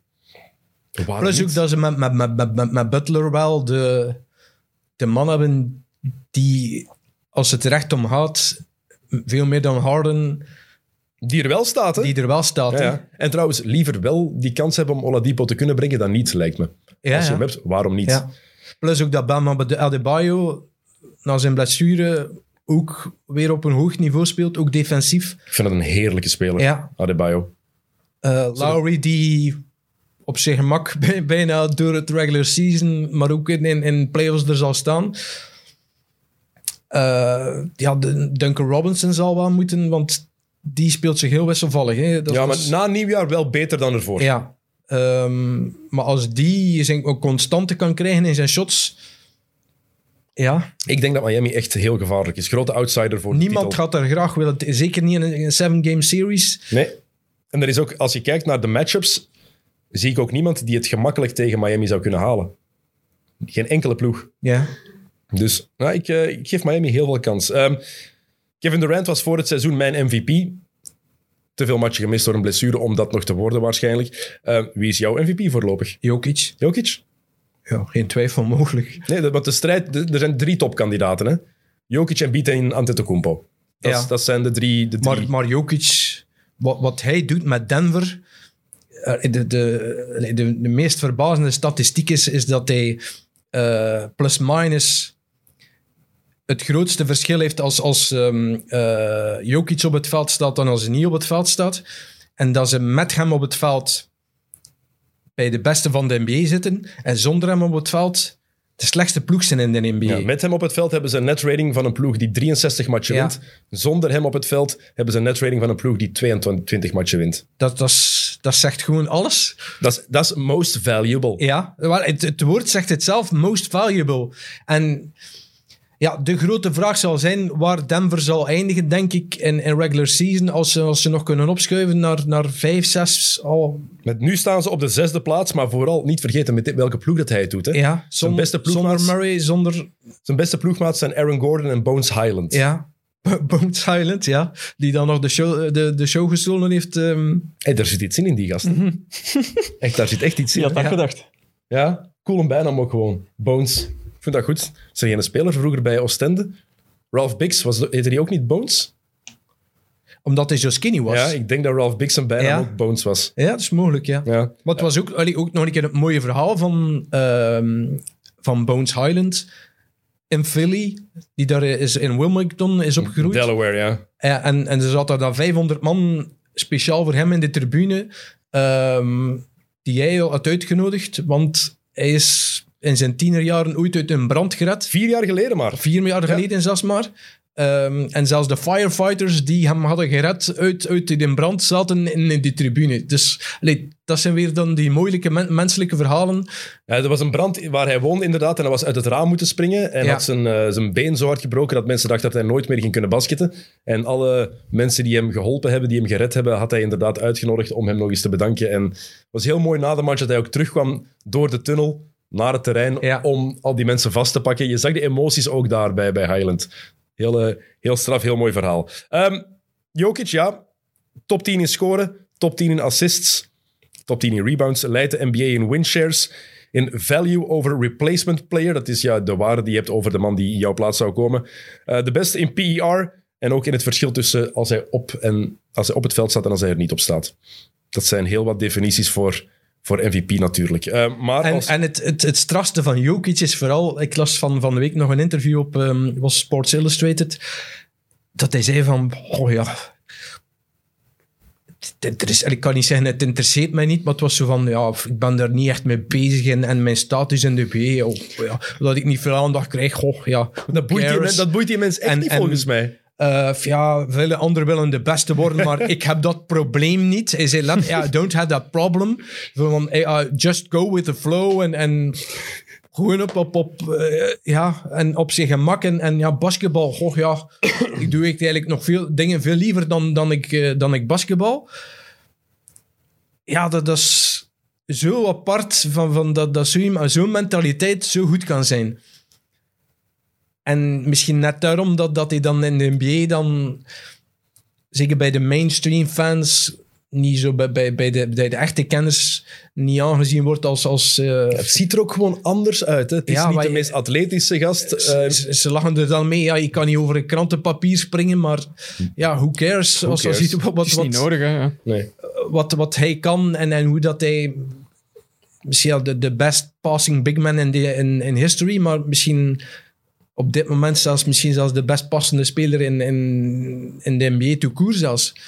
Mogelijk. Mogen Luca ook niet onderschatten. Ja. En Chris Paul loopt er ook nog altijd Ja, rond. maar, maar, Alleen, nu geblesseerd, maar normaal Ja. loopt hij hier nog maar rond. als, als big man, Arvidas, Sabonis. Enige die in de buurt komt in mijn ogen. Zeker jonge Arvidas Sabonis in Europa nog. We, weten daar te, we hebben daar te weinig beelden ook van, maar mag niet onder, mogen dat niet vergeten hoe goed die gast was. Wat een geweldige passer dat ook was. Alleen deed hij het anders, want Embiid doet het full court, doet het in de fast break, doet het half court, doet het van de top of the key, doet het vanuit de post. Ja, dat is het verschil. Hè. Je had En- pas, pas een, een, een play, ik heb die, we hebben die doorgestuurd denk ik in, in WhatsApp ook, dat hij gewoon het veld fast break. die fast break Ja. bounce pass. Ja. Jesus gast, Het ziet er zo makkelijk ook uit bij hem. hoe kan een Alsof dat niks is. maar hoe kan een big man die eruit ziet zoals Jokic, die niet de meest fitte mens lijkt, want dat is hij wel, hoe, hoe kan die die dingen doen? Dat is onwaarschijnlijk. En dan ook die, die crosspasses die hij heeft. Als hij op 45 graden staat ongeveer, hoe hij dan net tussen die defense een, gat, een gatje kan vinden. Hij heeft een assist van het jaar gegeven dat eigenlijk geen... eh, Omdat de... Ik weet niet wie dat shot pakte, Ik gemist denk had. Aaron Gordon of Will ja, Barton. maar zo over heel... Ja, ja, als een, echt- ja, vanaf dat hij een defensieve rebound pakt, is de quarterback die, die eh, gewoon een bal naar voren en, en gewoon letterlijk pinpointed in, in, in de hand. Ze moeten maar een leeuw maken. Ja, het is, het is, het is belachelijk. Maar langs de andere kant, los van Jokic, mensen die argumenten maken voor Embiid en voor Antetokounmpo, kan ik ook volgen. Het is niet dat Jokic... Ik zet hem nu ook op één, maar het is niet dat ik hem met zo veel stip op één zette. Twee, drie weken geleden zei ik nog Embiid bijvoorbeeld. En dat kan nog altijd veranderen in Ja. mijn ogen. Janis kan het ook nog altijd. Verdient Want. Janis heeft nu een hogere PER dan in zijn twee MVP-seizoenen. En ook, en ook Jokic in vergelijking met mijn vorig seizoen. Dus allee, het niveau van die drie is, is, is gewoon ongelooflijk hoog. En, en het wordt nu wel een beetje uitgespeeld als een beat versus Jokic. Maar, maar ik vind dat je niet het seizoen van, van, van, van Giannis ook mocht onderschatten. Nee, en Eh, dan heb je nog een tweede tier daaronder, waar een Jamorant in zit. De Mar DeRozan Ja. moet je natuurlijk ook ergens vermelden. Zijn, het, ja, het individuele niveau van dit jaar is waanzinnig. Eh, je zei trouwens het quarterback. ehm, ik had hier nog even comeback Tom Brady opgeschreven. Ehm, even verduidelijken. De comeback van Tom Brady is geen comeback. is geen comeback. Stop met dat te, te zeggen. Stop met te vergelijken met de comeback van Jordan ook. Jordan heeft 18 maanden niet gespeeld toen hij weg was. Brady is gewoon op vakantie gegaan. Hè? Is, het Ja. seizoen is niet terug begonnen of zo. De voorbereiding is zelfs nog niet terug begonnen. Exact 40 dagen. Die heeft gewoon Ja. vakantie gepakt. Die dacht, oké, 40 dagen met mijn familie, dat is wel genoeg. Ook het, het hele verhaal. Een NFL-speler, ja, ik wil meer tijd maken voor mijn familie. Uw seizoen duurt vier maanden. Ja. Hoezo meer tijd voor uw familie? Wel, Wel, ja, Nee, ik, hoezo? Ik, ik had er meteen moeite mee. En, en zijn vader heeft dan blijkbaar van de week uitgehaald van... ehm, eh, ja, maar, maar de, de eerste aankondiging, dat is de schuld van de media. Ja, ja. De media hebben dat opgedrongen of zoiets. Ja, kom aan, dat is, dat is complete bullshit. Ehm, nu, de timing is, eh, heb ik mij laten vertellen... ehm, door Jurgen Nijs van Eleven Sports is wel niet toevallig, omdat het dan net voor het start van free agency was. En dat, ja, dat ze wel, wel dan Brady nodig hebben om, om eh, ja, de nieuwe free agents binnen te halen of voor spelers te houden. En het andere verhaal dat de ronde doet, is dat hij eigenlijk naar San Francisco wou. Hè? Dus en het- dat het zijn, zijn ja, thuis, zijn thuisstad. de 94ers, eh, 49ers Ja. liever. ehm, ja, ik weet het niet, maar ik stel er mij ook vragen bij. En, en is het dan ook zelfs niet geen een of andere commerciële strategie? Want Mogelijk. ik lees of ik zie heel vaak eh, eh, artikels passeren over ja, de business van, van Tom Brady met zijn allerhande bedrijven dat hij nu heeft opgestart, de patenten die hij heeft genomen over alles en nog wat, zijn, eh, over cryptocurrency en, en F- NFT's en, enzovoort. Dus hij is daar een immens imperium aan het opbouwen. Ja, al even. TB12 is inderdaad een, een, een, een Ja. keizerrijk bijna. En dan volop in de aandacht komen omdat hij zijn, zijn afscheid aankondigt. dan nog een keer een, eh, volop in de aandacht, aandacht komen omdat hij dan zijn terugkeer maakt. Amper 14 dagen later speelt dat mee. Ik weet het niet, maar... Mogelijk. Het verhaal doet nu de ronde dat hij had eh, zitten sms'en met LeBron. En dat LeBron na zijn 50 punten daar, dat toen Tom Brady heeft gestuurd van... Ah wel, kijk, omdat jij dat hebt gedaan, ik dacht, kom. Er is ook dat We zijn de twee goats. Hij was naar kom United gaan kijken, hè, naar Man United. Eh, je hebt het filmpje op het veld met Cristiano Ronaldo. Ja, En de Ronaldo vroeg van, so, you're finished? En je zet meteen Brady... Ah, ja maar toen wist hij het al. Ja. Tu- Tuurlijk, tu- dag, Ja. dag erna is het bekendgemaakt. Er is wel één iemand gigantisch gekloot. De dag voor dat eh, Brady zijn comeback... Ja, zijn comeback. Die van de wedstrijdbal. Ja, dus Ja. de kerel heeft meer dan 500.000 dollar betaald voor de bal waarmee Brady zijn laatste touchdown heeft gescoord. Bad investment. Oh man, echt toch om zot van te worden. Ik hoop dat die mens veel geld heeft. Eh, Dat als je dat kunt betalen, dan denk ik dat wel, maar... eh, Er zijn ook zotten in de wereld die daar een lening voor zouden aangaan. Hè? Te grote fans. Ja, ja. Niet onderschatten, hè? ja. Leroy Del Tour of zo. Ja. Waar zou jij veel geld voor over hebben, Jokke? Oeh, oei. Zeg nu niet voor een bepaald surfboard van die ene, hè? Hoe weet hem daar? Van Kelly Slater. Ja. Wauw. Die, Ehm, die, die ogen fonkelen ineens. nee, ik zou, eh, nee, ik zou daar niet veel geld aan uitgeven aan zo'n soort eh, dingen. Tenzij dat je veel geld hebt. Ja, dan, dan zou ik heel veel geld uitgeven aan zo'n soort dingen. Dan is het hek van de dam. ja. Ehm, wat hebben we nog gehad deze week? Ehm, we hebben eindelijk terug Clay, Steph en Draymond gezien voor 11 minuten. Dat was het. Na 1005 dagen Ja. eindelijk herenigd. En dan valt Stephen Curry uit. En de match nadien. Tch, echt wat een ramp. Allee, die drie... Je wil, die drie, je wil voor hen ook dat die samen op het veld kunnen staan. Hoe kut moet dat zijn eigenlijk? Ja, zeker voor Keur. Als je... mm, Eerst komt eh Clay dan terug.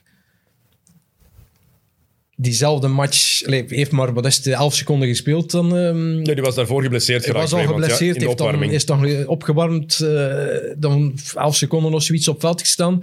Dan die hele tijd zonder Draymond. Dan komt eindelijk het, het trio terug die 70% of 76% van de matchen sinds ze samen hadden gespeeld gewonnen hebben. Mhm.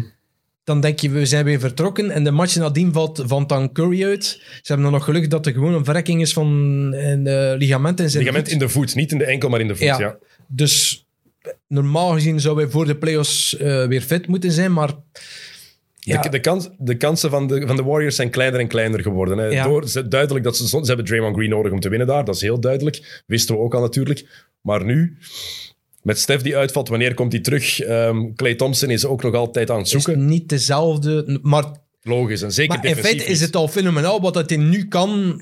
Na, na twee en een half jaar afwezigheid, na, na twee van de zwaarste blessures dat je als basketbalspeler kunt hebben. Ehm, je, je ziet dat het nog heel wisselvallig is. Hè. De ene keer scoort hij, was het 34 punten.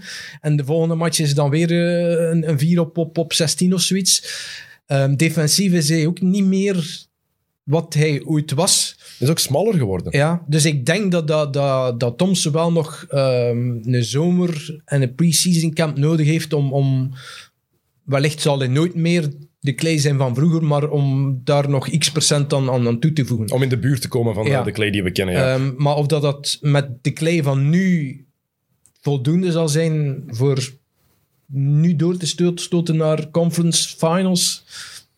Misschien dat Jordan Poole en zo eh, terug. Maar het grote Lekkere voordeel, speler, die in Jordan Poole, echt waar. Ja, het grote voordeel van, van het uitvallen van uh, Ron Draymond Green is, is dat eh en Poole en Moses Moody en Jonathan Kaminga eigenlijk veel vlugger zijn on- zich hebben ontwikkeld dan zelfs de Warriors eh, hadden gedacht.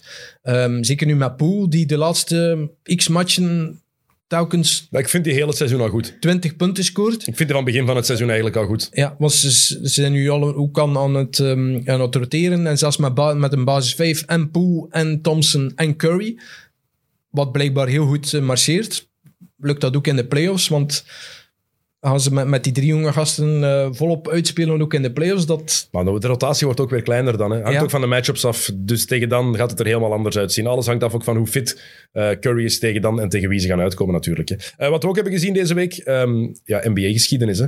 Greg Popovich, meeste overwinningen ooit in het reguliere seizoen in, als, als headcoach in de NBA. allemaal bij één ploeg, allemaal bij de San Antonio Spurs. En ja, het zat eraan te komen. Ik heb het met Tony van den Bos vorige week heel even besproken, maar je wist dat het ging komen. Greg Popovich, nou, wat een legende.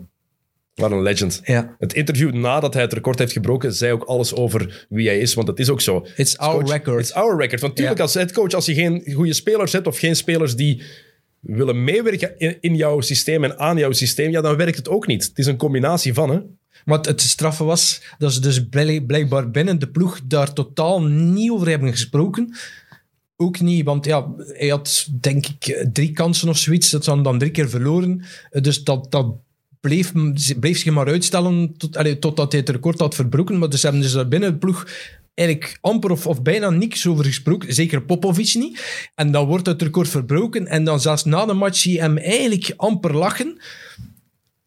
En pas als, als dan eh, alle spelers op, op hem vliegen en, en, en de huddle, dat hij dan zo wel, wel even, ja, toch een klein beetje lacht. Ik vind het knap wat hij doet met deze ploeg eigenlijk ook, want het is geen goede ploeg, Ja. dit San Antonio. Hè. Geen 27 en 43, maar je merkt wel dat die ploeg zijn systeem wil spelen. De strafste statistiek is, welke ploeg heeft er gemiddeld het meest aantal assists? Is het San Antonio? San Antonio. Terwijl Ja, dat ze, wat is het nu, elfde staan? Ja. Ze hebben gemiddeld het meeste aantal assists. En defensief is het niet goed. En, en staan ze ook pas ergens in 25 of zoiets. Ze hebben wel nog altijd de meeste assists. En daarin blijkt ook weer hoe Popovic, zelfs met die veel mindere kern en veel minder talent, die teamculture er wel, wel kan inpompen. Ja, teamwork is cruciaal daar. Hè. Ja. Blijkbaar heeft hij ook, de Mar Rosen had het verhaal vorige week verteld. Blijkbaar eh, hadden ze een keer een, eh, een videosessie, dus ging beelden bekijken. En hij heeft, eh, het ging over teamwork. Dus hij ging teamwork benadrukken en daar ging de filmsessie over gaan. Ze hebben gekeken naar een documentaire over pinguïns. Ja, op ESPN staan allemaal verhalen over eh, mensen Ja. die hebben samengewerkt met Popovic. Zeker aan te raden, want daar staan, daar staan wel heel mooie verhalen Ja, tussen. maar één, dat je gaat kijken naar, naar een documentaire over pinguïns, stop. Pinguïns zijn fantastisch. Maar dat, dat, dat je dat doet als coach... Oké, hoe ga ik die mannen kunnen laten zien dat teamwork belangrijk is? Pinguïns. Ja, maar uit, eh, uit al die verhalen kwam ook zo voort van hoe relatief basketbal eigenlijk is Natuurlijk. voor die mens. Die, eh, ook de, de finale dat ze dan hebben verloren tegen Miami, na het eh, shot 2013. van eh, Ja. Ray Allen. Ja, iedereen zit op dat rest, in het restaurant te blijten en hij komt daartussen van, ja, het is niks Maar hij eigenlijk. heeft er ook voor gezorgd, want eigenlijk de, de, na zo'n nederlaag, na zo'n pijnlijke nederlaag, zou je denken, ja, iedereen wil eigenlijk gewoon alleen in zo'n hotelkamer gaan zitten. Hè? Hij heeft er speciaal op gestaan dat Daarom. ze effectief nog naar het restaurant zouden gaan. Heeft daar iedereen persoonlijk aangesproken, persoonlijk hard om de riem gestoken. Gewoon om, om we, we win together and we lose together. En er was toch een Game 7 ook, hè, de Ja, spelen. ja. En die ze nog... Ze verliezen die match maar met vier punten, hè, Game 7. Ja. Ik, ik was daar in de zaal toen, die match ook. Het is niet dat Miami Game 7 gedomineerd heeft of zo. Dus dat ze daar die mentale weerbaarheid nog hebben gehad om Game 7 eigenlijk goed te spelen. Oké, ze verliezen die match en het was een crushing defeat, die, die zesde Game 6. Maar het is wel knap dat ze toen al die, die switch hebben kunnen maken en dat ze daar ook motivatie uitgehaald hebben voor het, voor het jaar daarna, waar ze ja, gewoon Miami verpletterd hebben. We hebben allemaal een Greg Popovich in ons leven nodig. Eigenlijk wel. Ik zou heel graag Dat denk ik wel. ik zou die heel graag in mijn familie hebben. Ja, Het strafste ervan is dat ze het seizoen nadien, pre-season camp, zijn gestart met het bekijken van die ene match, Game 6, helemaal, van begin tot einde. Weer zo'n manier van Popovic om het seizoen te starten van, kijk, we hebben dat meegemaakt, we gaan er nu voor zorgen dat we, dat we wel de titel winnen. Blijkbaar, blijkbaar doet hij dat altijd. Dus altijd bekijken ze naar de laatste matchen van het seizoen daarvoor. Ehm, als het een overwinning is, ja, dan kijken ze naar hoe ze de titel gevierd hebben. Maar ook bij pijnlijke uitschakelingen bekijken ze de matchen Ja. die, waar, het niet, waar het mislukt is, waar het fout is gelopen. En dat is heel confronterend voor een ploeg. Hè? Want Popovic kijkt niet, ook, ook niet gewoon. Popovic zet ook op pauze en zegt... Danny Green, want als we het hebben Ja. over Game 6, Danny Green was daar een van de schuldigen.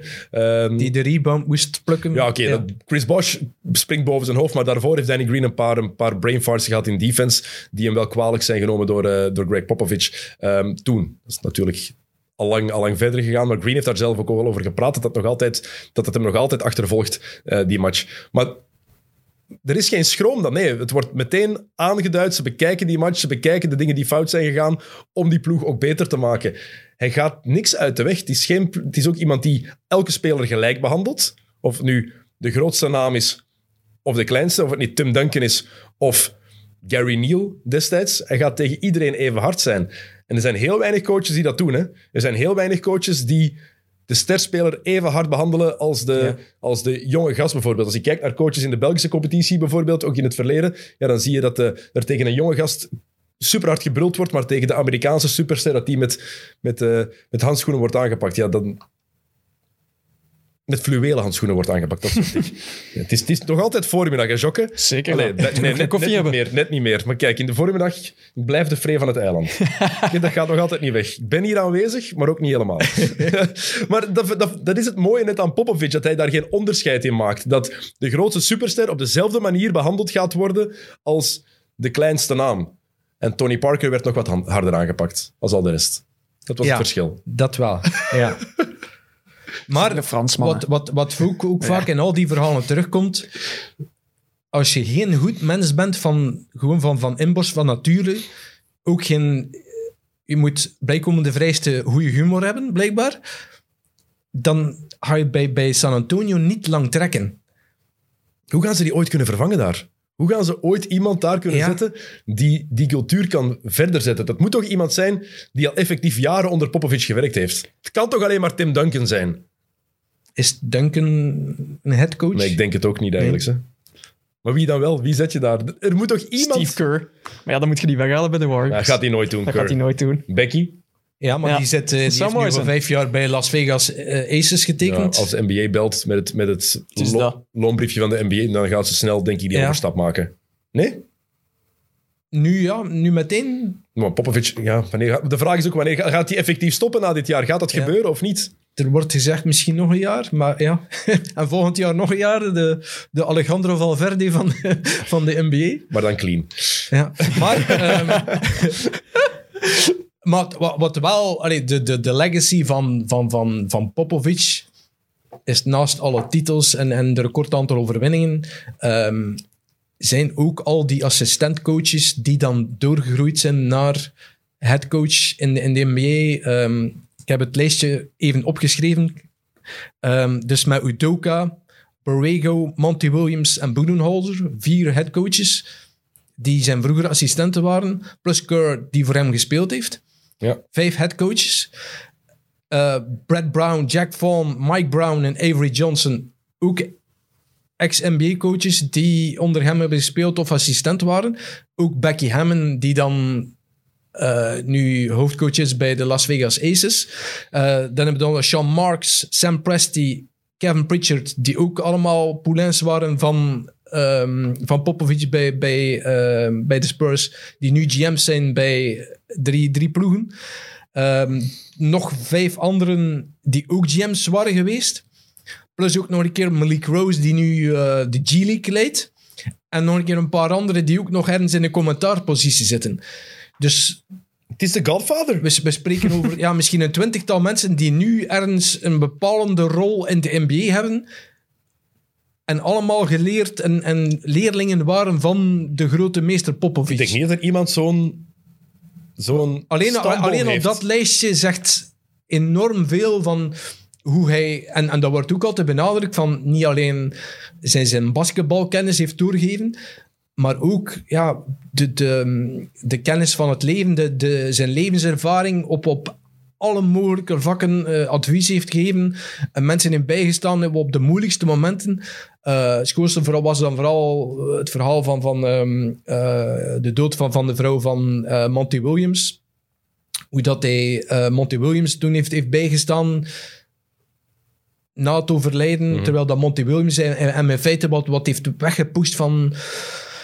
eh ja, laat mij het alleen verwerken. En eh, Popovic bleef aandringen van... eh, ik wil er voor u zijn. En, en, en hem gebaald heeft en hem continu gesteund heeft. En eh, ja, allee, daar blijkt van welke goede mens dat dat ook is. Hè. Ja, heeft- Popovic heeft zelfs Monty Williams, toen hij coach was van de Pelicans, nadat eh, Chris Paul en David West waren vertrokken daar, en dus die ploeg eigenlijk een nieuw elan moest zoeken, een nieuwe cultuur een beetje moest installeren, heeft hij Williams en New Orleans uitgenodigd een week lang om te laten trainen. om ja. daarmee samen te werken. Dus hij nodigt een rivaliserende ploeg uit, ook al was het geen echte rivaal, want toen nog de Hornets. Ehm, het was niet de topploeg, maar hij nodigt die wel uit om daar een bepaalde cultuur in te krijgen, om die ploeg, om die mannen iets aan te leren. Dat moet je niet doen als headcoach van een andere ploeg. Hè? Ja. Dat is eigenlijk je job niet, maar wel oké, Monty Williams, persoonlijke band mee. En ik gun die mens dat. En dat zegt eigenlijk ook veel over het brede beeld dat Popovic heeft, ook voor de league. Want als hij niet zou geven om de toekomst van de sport en van de competitie, zouden wij dat ook niet doen. Zouden wij een andere club ook niet helpen. Vond ik heel mooi dat hij dat effectief gedaan heeft. En dan ook elke avond gaan eten met de coachingstaf van, eh, van, van, de van de Hornets. toen. Pelicans zelf, ja. Ja, toen nog de Hornets natuurlijk, mogen we niet, mogen we niet vergeten. Maar dat, is toch, dat zie je toch bijna niemand doen, zoiets. Ja, dus... En, en vorig jaar had hij dan, eh, dus nadat Monty Williams met, met Phoenix de finale had verloren, heeft hij dan gebeld naar Monty Williams. Hij zat ergens op vakantie.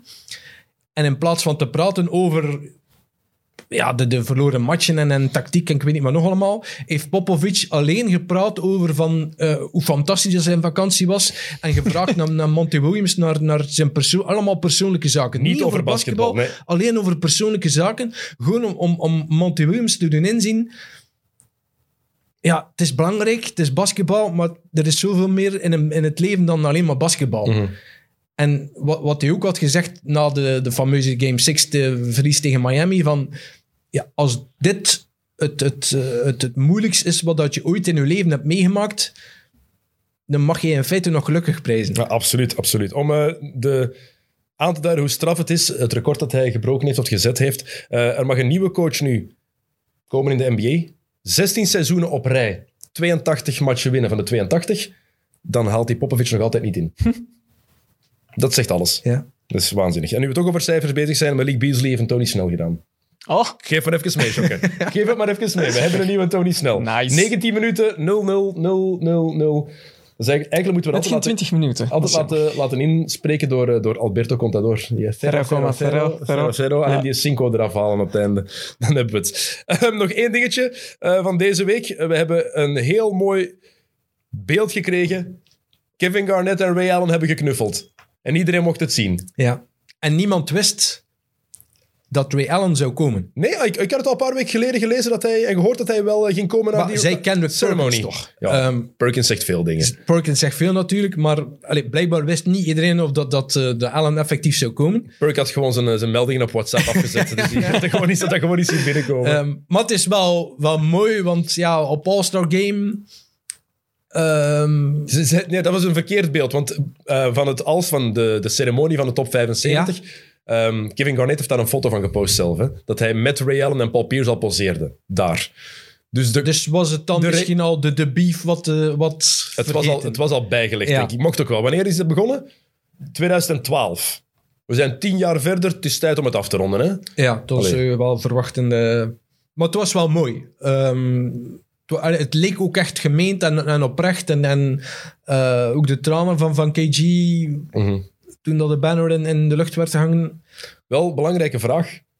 Hoeveel had Paul Pierce gepaft? Voor die ceremonie. Ja, wel, dat vond ik een beetje... Uiteindelijk, dat is mooi dat hij er dan ook nog bij kwam. Maar ik had ook zo even iets van... Nou, het is Ray Allen zijn momentje. Ja, Laat hem er even van Maar genieten. ook bij die speech van Paul Pierce.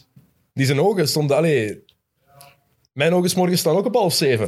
Maar die, die stonden gewoon permanent. Het weten van Paul Pierce dat hij een keer eens iets... En dan klein- live durft gaan. Een klein bluntje. Ja. het was echt wel, allee, en ik vond het wel heel grappig hoe hij, hoe hij die ook mee kwam knuffelen.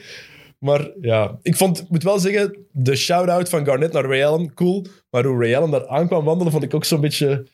Wel zo wat awkward. Ja. Maar dat, dat hoort daarbij, dat is allemaal awkward. Ja, hè? ja. Maar ik ben daar sowieso niet zo goed in, zo die awkward momenten. dat is altijd zo'n beetje plaatsvervangende schaamte. Ehm, maar het was wel mooi. Inderdaad, de ceremonie. Vooral nog eens hoe je merkt hoe oprecht, wat een gevoelsmens Kevin Garnett is. Alleen vraag ik me af, het is toch, moet toch onmogelijk zijn om met die mens samen te leven? Toch zo intens, constant. Nog altijd, zelfs toen hij gestopt is, toen hij in die, kleed, die beelden van in de kleedkamer van Garnett, in de kleedkamer van de Celtics, tegen iedereen. Ik, allee, vermoeiend.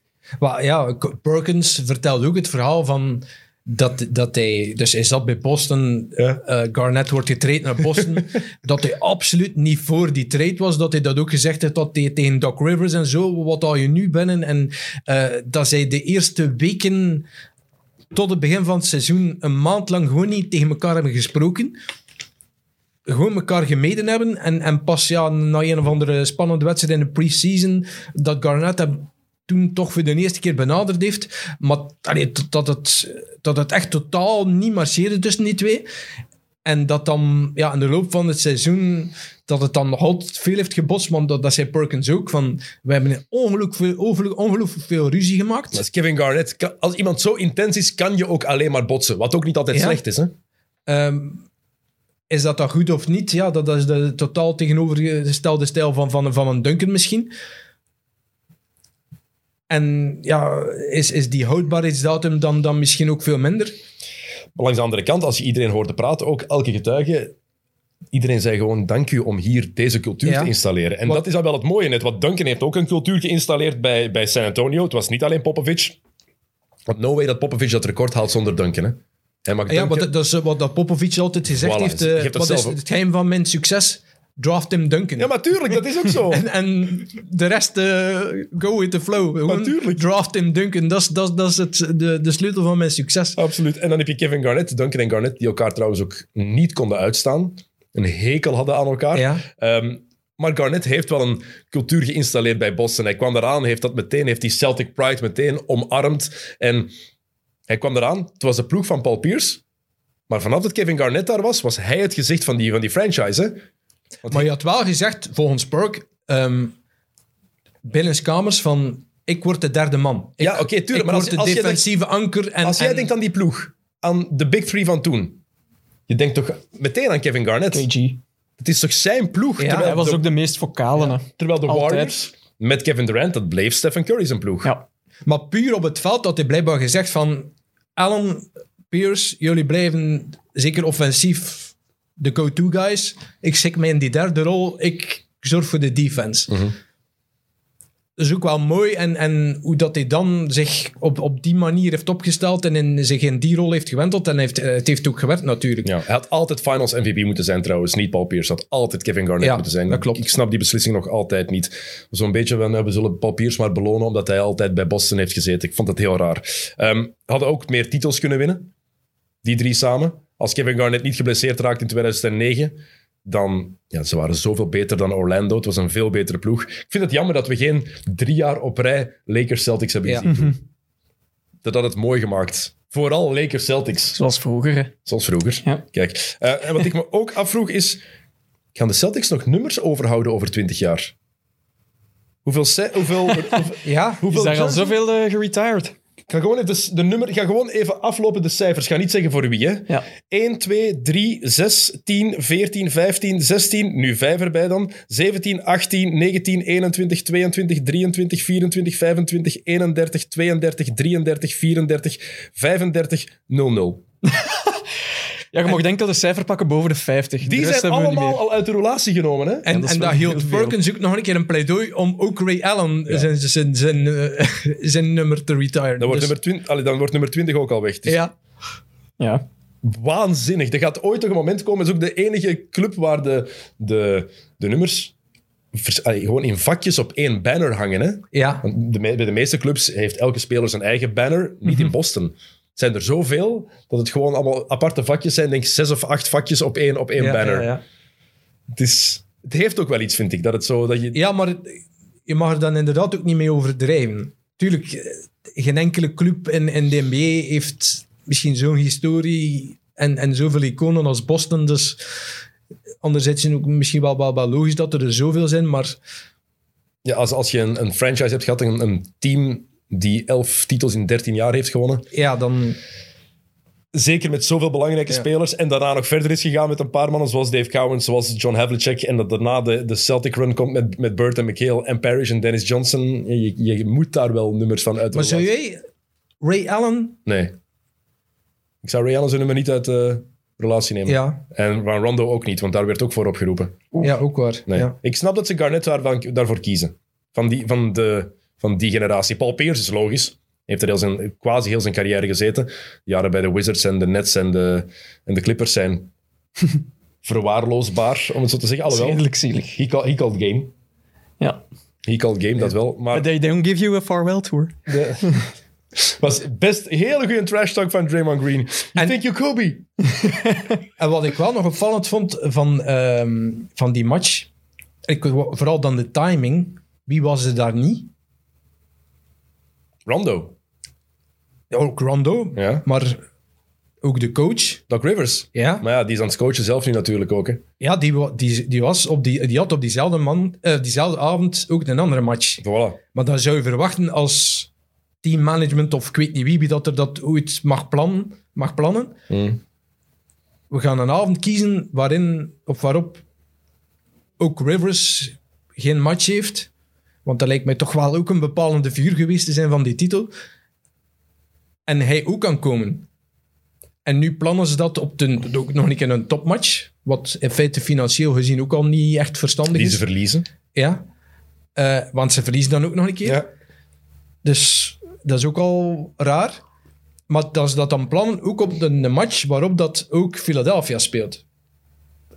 Eigenlijk zou je, zou je verwachten van... Oké, we gaan een match kiezen tegen Orlando en speelt Philly dan... Ah nee, oké, we kunnen dan ook eh, Doc Rivers inviteren. Of, Of doe het eh, tijdens een match tegen Philly. Hè. tijdens een match tegen. Philly. Had, Ja. had- of ja, had ook gekund. Of tegen Minnesota, was nog passender geweest. ja. Kevin Garnett. Ik heb hem één keer zien spelen, Garnett. In zijn laatste jaar bij, eh, bij de Timberwolves. Het was eh, toen eh, onder andere Marco Jaric daar de starting point guard was. Het zegt veel over hoe, hoe zielig de Timberwolves toen waren. Ja. Marco Jaric. Maar klopt trouwens, het verhaal heeft mij van de week iemand verteld, en dat was dan weer de negatieve kant van, van Garnett, dat hij eh, ooit tegen ehm eh, Duncan gezegd heeft, hij iets van happy fucking mother zei of zoiets. Ja, ja. Terwijl moeder van Duncan over, overleden Ja. is. Ja. Dat, is, dat is het ding bij Garnett. Hij kon er ver over gaan. De lijn was heel dun, maar hij heeft er, is er af en toe wel overgestapt. En dat is er ver over. Ja, ik heb met, met Philip Joost, hebben we het hier over trash talk hebben gehad, hebben we toen daar ook hebben we het lang over Kevin Garnett gehad. En dat is het probleem. Garnett had heel weinig filters en de grens voor Kevin Garnett was een beetje verder dan die voor de meeste mensen. Ja, maar je hebt trash talk en je hebt Ja, trash talk. En absoluut. Dat is... Dat is niet aanvaardbaar. Nee. En dat is ook een van de redenen dat Duncan en Garnett... Duncan zei al niks. Niks terug. Dus na een tijd is Garnett ook gestopt met te praten tegen Duncan. Ja. Want ja, het is niet tof om te trash talken tegen iemand die niet reageert. Maar dat gaat er inderdaad ver over. Dat is, en dat is inderdaad jammer. Dat is een kleine smet op zijn carrière. Ja, moeilijk te zeggen. Hè. Is het een smet op zijn carrière? Maar is dat ook het enige wat hij ooit gezegd heeft en Nee, nee. Toch wel. allee, ooit ver over de grens is gegaan? nee, nee. Misschien niet, maar... Vraag maar aan Carmelo Anthony. Ja.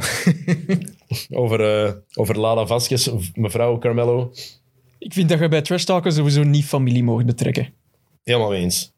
Tenzij dat jullie echt vrienden zijn, Ja. van je familie kennen en zo inside mopjes zijn. Zo een steek, maar toch niet hard genoeg. Dat is iets anders. Dan mag het. Maar anders, familie, zwijg je over. Vrouw, zwijg je over.